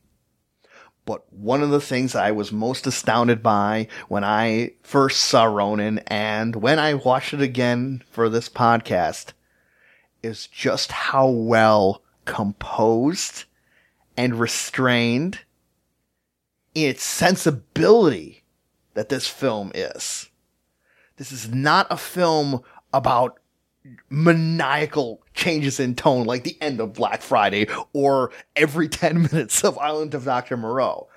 This is incredibly dedicated professionals who have this complex plot and they and it's just about the mechanics of getting this plot in in operation and dealing with the various crises as they come up using every ounce of the skills that they have acquired. Yes, it's the return of Frankenheimer as an A-list action director. He the choreography here is just excellent. The movie looks great. It recalls some great heist movies like Michael Mann's Thief in its Yes. uh, in its Hawksian interest in just pulling off the job and looking at the details of the job. This is clearly not the first movie about a group of people trying to hijack a truck or steal a suitcase. Mm-hmm. But man, the style is there and you've got an a list of cast as well. You've got Robert De Niro kind of nearing the end of him taking himself seriously as, an actor with a, a great supporting cast like Natascha McElhone, Stellan Skarsgård, and Jonathan Pryce. Again, for a director that in his later career, I think tends to lean towards the sloppy, this one's really tight. Yeah, it is so delightfully precise while sacrificing very little of the kind of energy that Frankenheimer is able to imbue into a scene, a thriller sequence, or a car chase, of which there are two magnificent ones. All timers, I would say. Mm-hmm. The latter one involving cars navigating the incredibly narrow streets of Paris. It's breathtaking to watch this stuff. But I think it even goes further to get to the kind of feeling and sensibility that's brought out in this remarkable French director known as Jean Pierre Melville. Melville did a whole series of films like Le Cercle Rouge, Les Doulos, and especially in a film called Le Samouraï, which also inspired a great many films of director John Woo. Melville explored this particular sensibility of people who moved through the world with an empty sense of direction, except in the fact that they had a set of skills and they could do this job really well. In this way, there's no coincidence that it is titled Ronin, which is the term you gave towards samurai who have lost their master and thus their sense of direction. One of the most notable things on the story is, is they need to get a case, but it is never mentioned what's in the case. I mean, I only hope Marcellus's soul is all right. but that's part of the point of the movie is that it's not in the character's interest to know what is the case. In fact, I think even a character points out it's better off that we don't know because knowing might cause us to do our jobs less well. Right, but it is a constant source of frustration for De Niro's character because he wants every single element of the job to be predictable. He doesn't want loose ends. And the Yes. fact that they don't know what's in the case for him is a real loose end. Yeah. As is the presence of Sean Bean as an IRA terrorist member of the group who is revealed by De Niro to be just incompetent. Right. He's so impetuous and enthusiastic mm-hmm. towards these old pros, and De Niro gives him a phenomenal upbraiding when he suggests a particular crossfire, which says, Are you going to put two people on opposite sides? They're going to go and shoot at each other. And then he finally undoes Bean with his placement of a cup of coffee. Yes. yeah. So well done. This, on top of everything else, the restraint allows for this epic sense of cool to mm-hmm. come in, including De Niro has one of the most badass lines I've ever heard in a film. Where Sean Bean is so enthusiastically asking, "Hey, were you were you used to be in the CIA? Did you kill anybody? Was it what was it like to kill someone? Did you actually end up killing anyone?" De Niro's response was simply, I hurt a guy's feelings once. So so yeah, part of the the Ronin concept of the masterless samurai, it's kind of loosely portrayed here because these characters don't really require masters to begin with and they're mm-hmm. very much operating in their own interests. But that leads to an entire series of double crosses. yes. And one of the things that that I find kind of amusing about the film as it unfolds is that we constantly have to readjust who we think the villains are. Right. Because every time we think somebody is the main villain, they get killed. And then, so then there's another, oh, this is the main villain. Oh, they're gone too. So, uh, unlike a lot of more standard action films, you're constantly kept guessing about a lot of things all the way up to the end. Exactly right. The script is so brilliant at doing that to a level that harkens back to the kind of way the tensions got ratcheted up in Seven Days in May. You're always getting a new bit, but a new twist too. And the result is to always keep you on edge, but never have it fly off into just sheer hysterics. Right. But to just mm-hmm. keep it purring, like the exquisite sound design of the engines of these cars in these chases. And I actually think Ronin takes the Melville sense of what does it mean to quote unquote do the job and it pulls it in a direction that to me harkens back to the criminals in Reservoir Dogs. Hmm. One of the reasons that Reservoir Dogs is one of my favorite films is how not only do all the different characters in Reservoir Dogs have different motivations, but it seems the very styles of acting are so distinct. Right. And they mix together in this wonderful like stew where the flavors like coalesce. And in Ronin, I'm seeing the spy version of these different flavors because each of the people involved in this scheme all have their different approaches. As you had said, De Niro is the ultimate professional, never letting go of just being dedicated toward the job, right up to the fact that he's going to negotiate an operation to remove a bullet himself. Right.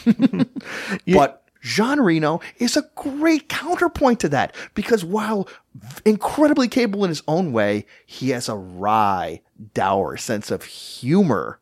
And that in turn is contrasted with Stellan Skarsgård, who has a sense of bleak cynicism to mm-hmm. why he does these actions.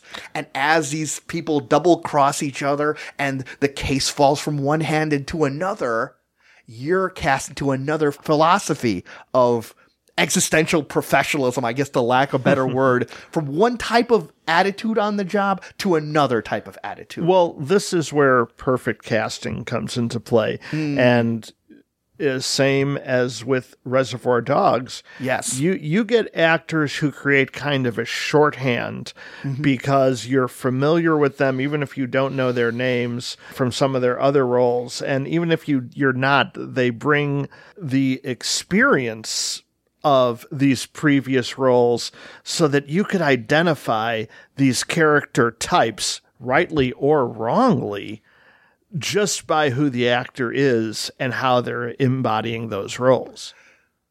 De Niro's doing here uh, the kind of role George Clooney became known for the slick and uber competent professional and just oozing cool. Yes. Yes.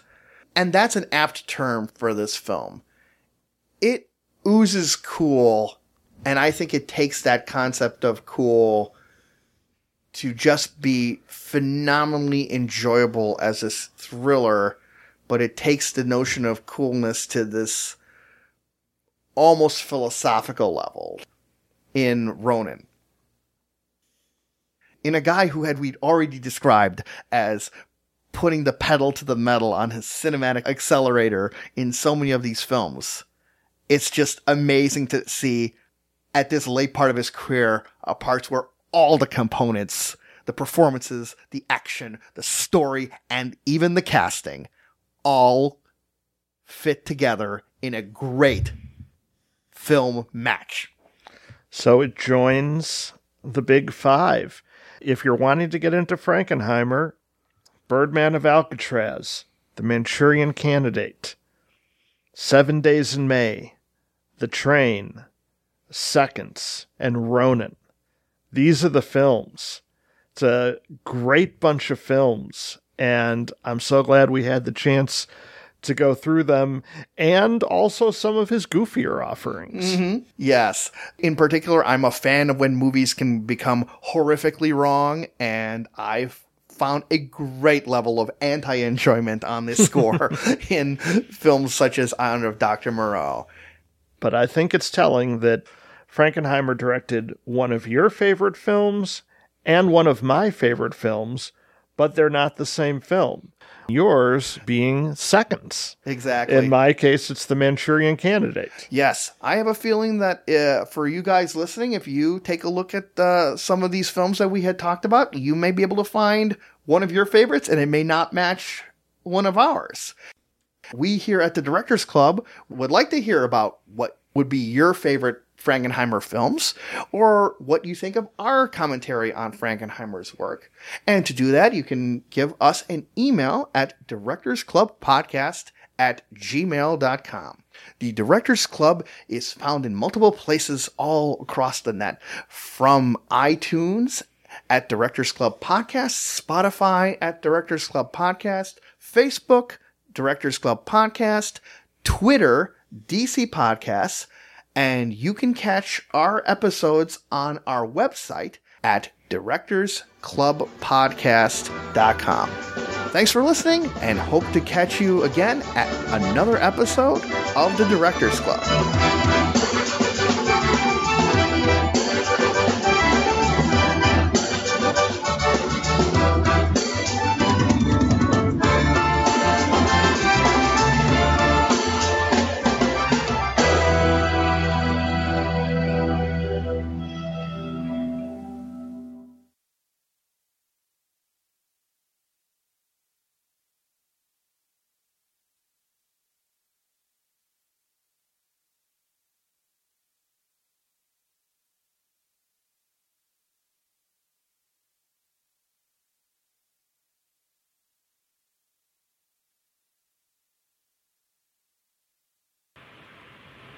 They can make me do anything, Ben. Can't they? Anything. We'll see, kid. We'll see what they can do, and we'll see what we can do. So the Red Queen is our baby. Take a look at this, kid. 52 of them. Take a good look at them, Raymond. Look at them, and while you're looking, listen. This is me, Marco, talking. 52 Red Queens of me are telling you, you know what we're telling you? It's over. The links, their beautifully conditioned links, are smashed. They're smashed as of now because we say so. Because we say they ought to be smashed. We're busting up the joint. We're tearing out all the wires. We're busting it up so good. All the Queen's horses and all the Queen's men will never put old Raymond back together again. You don't work anymore. That's an order. Anybody invites you to a game of solitaire, you tell them, sorry, Buster, the ball game is over.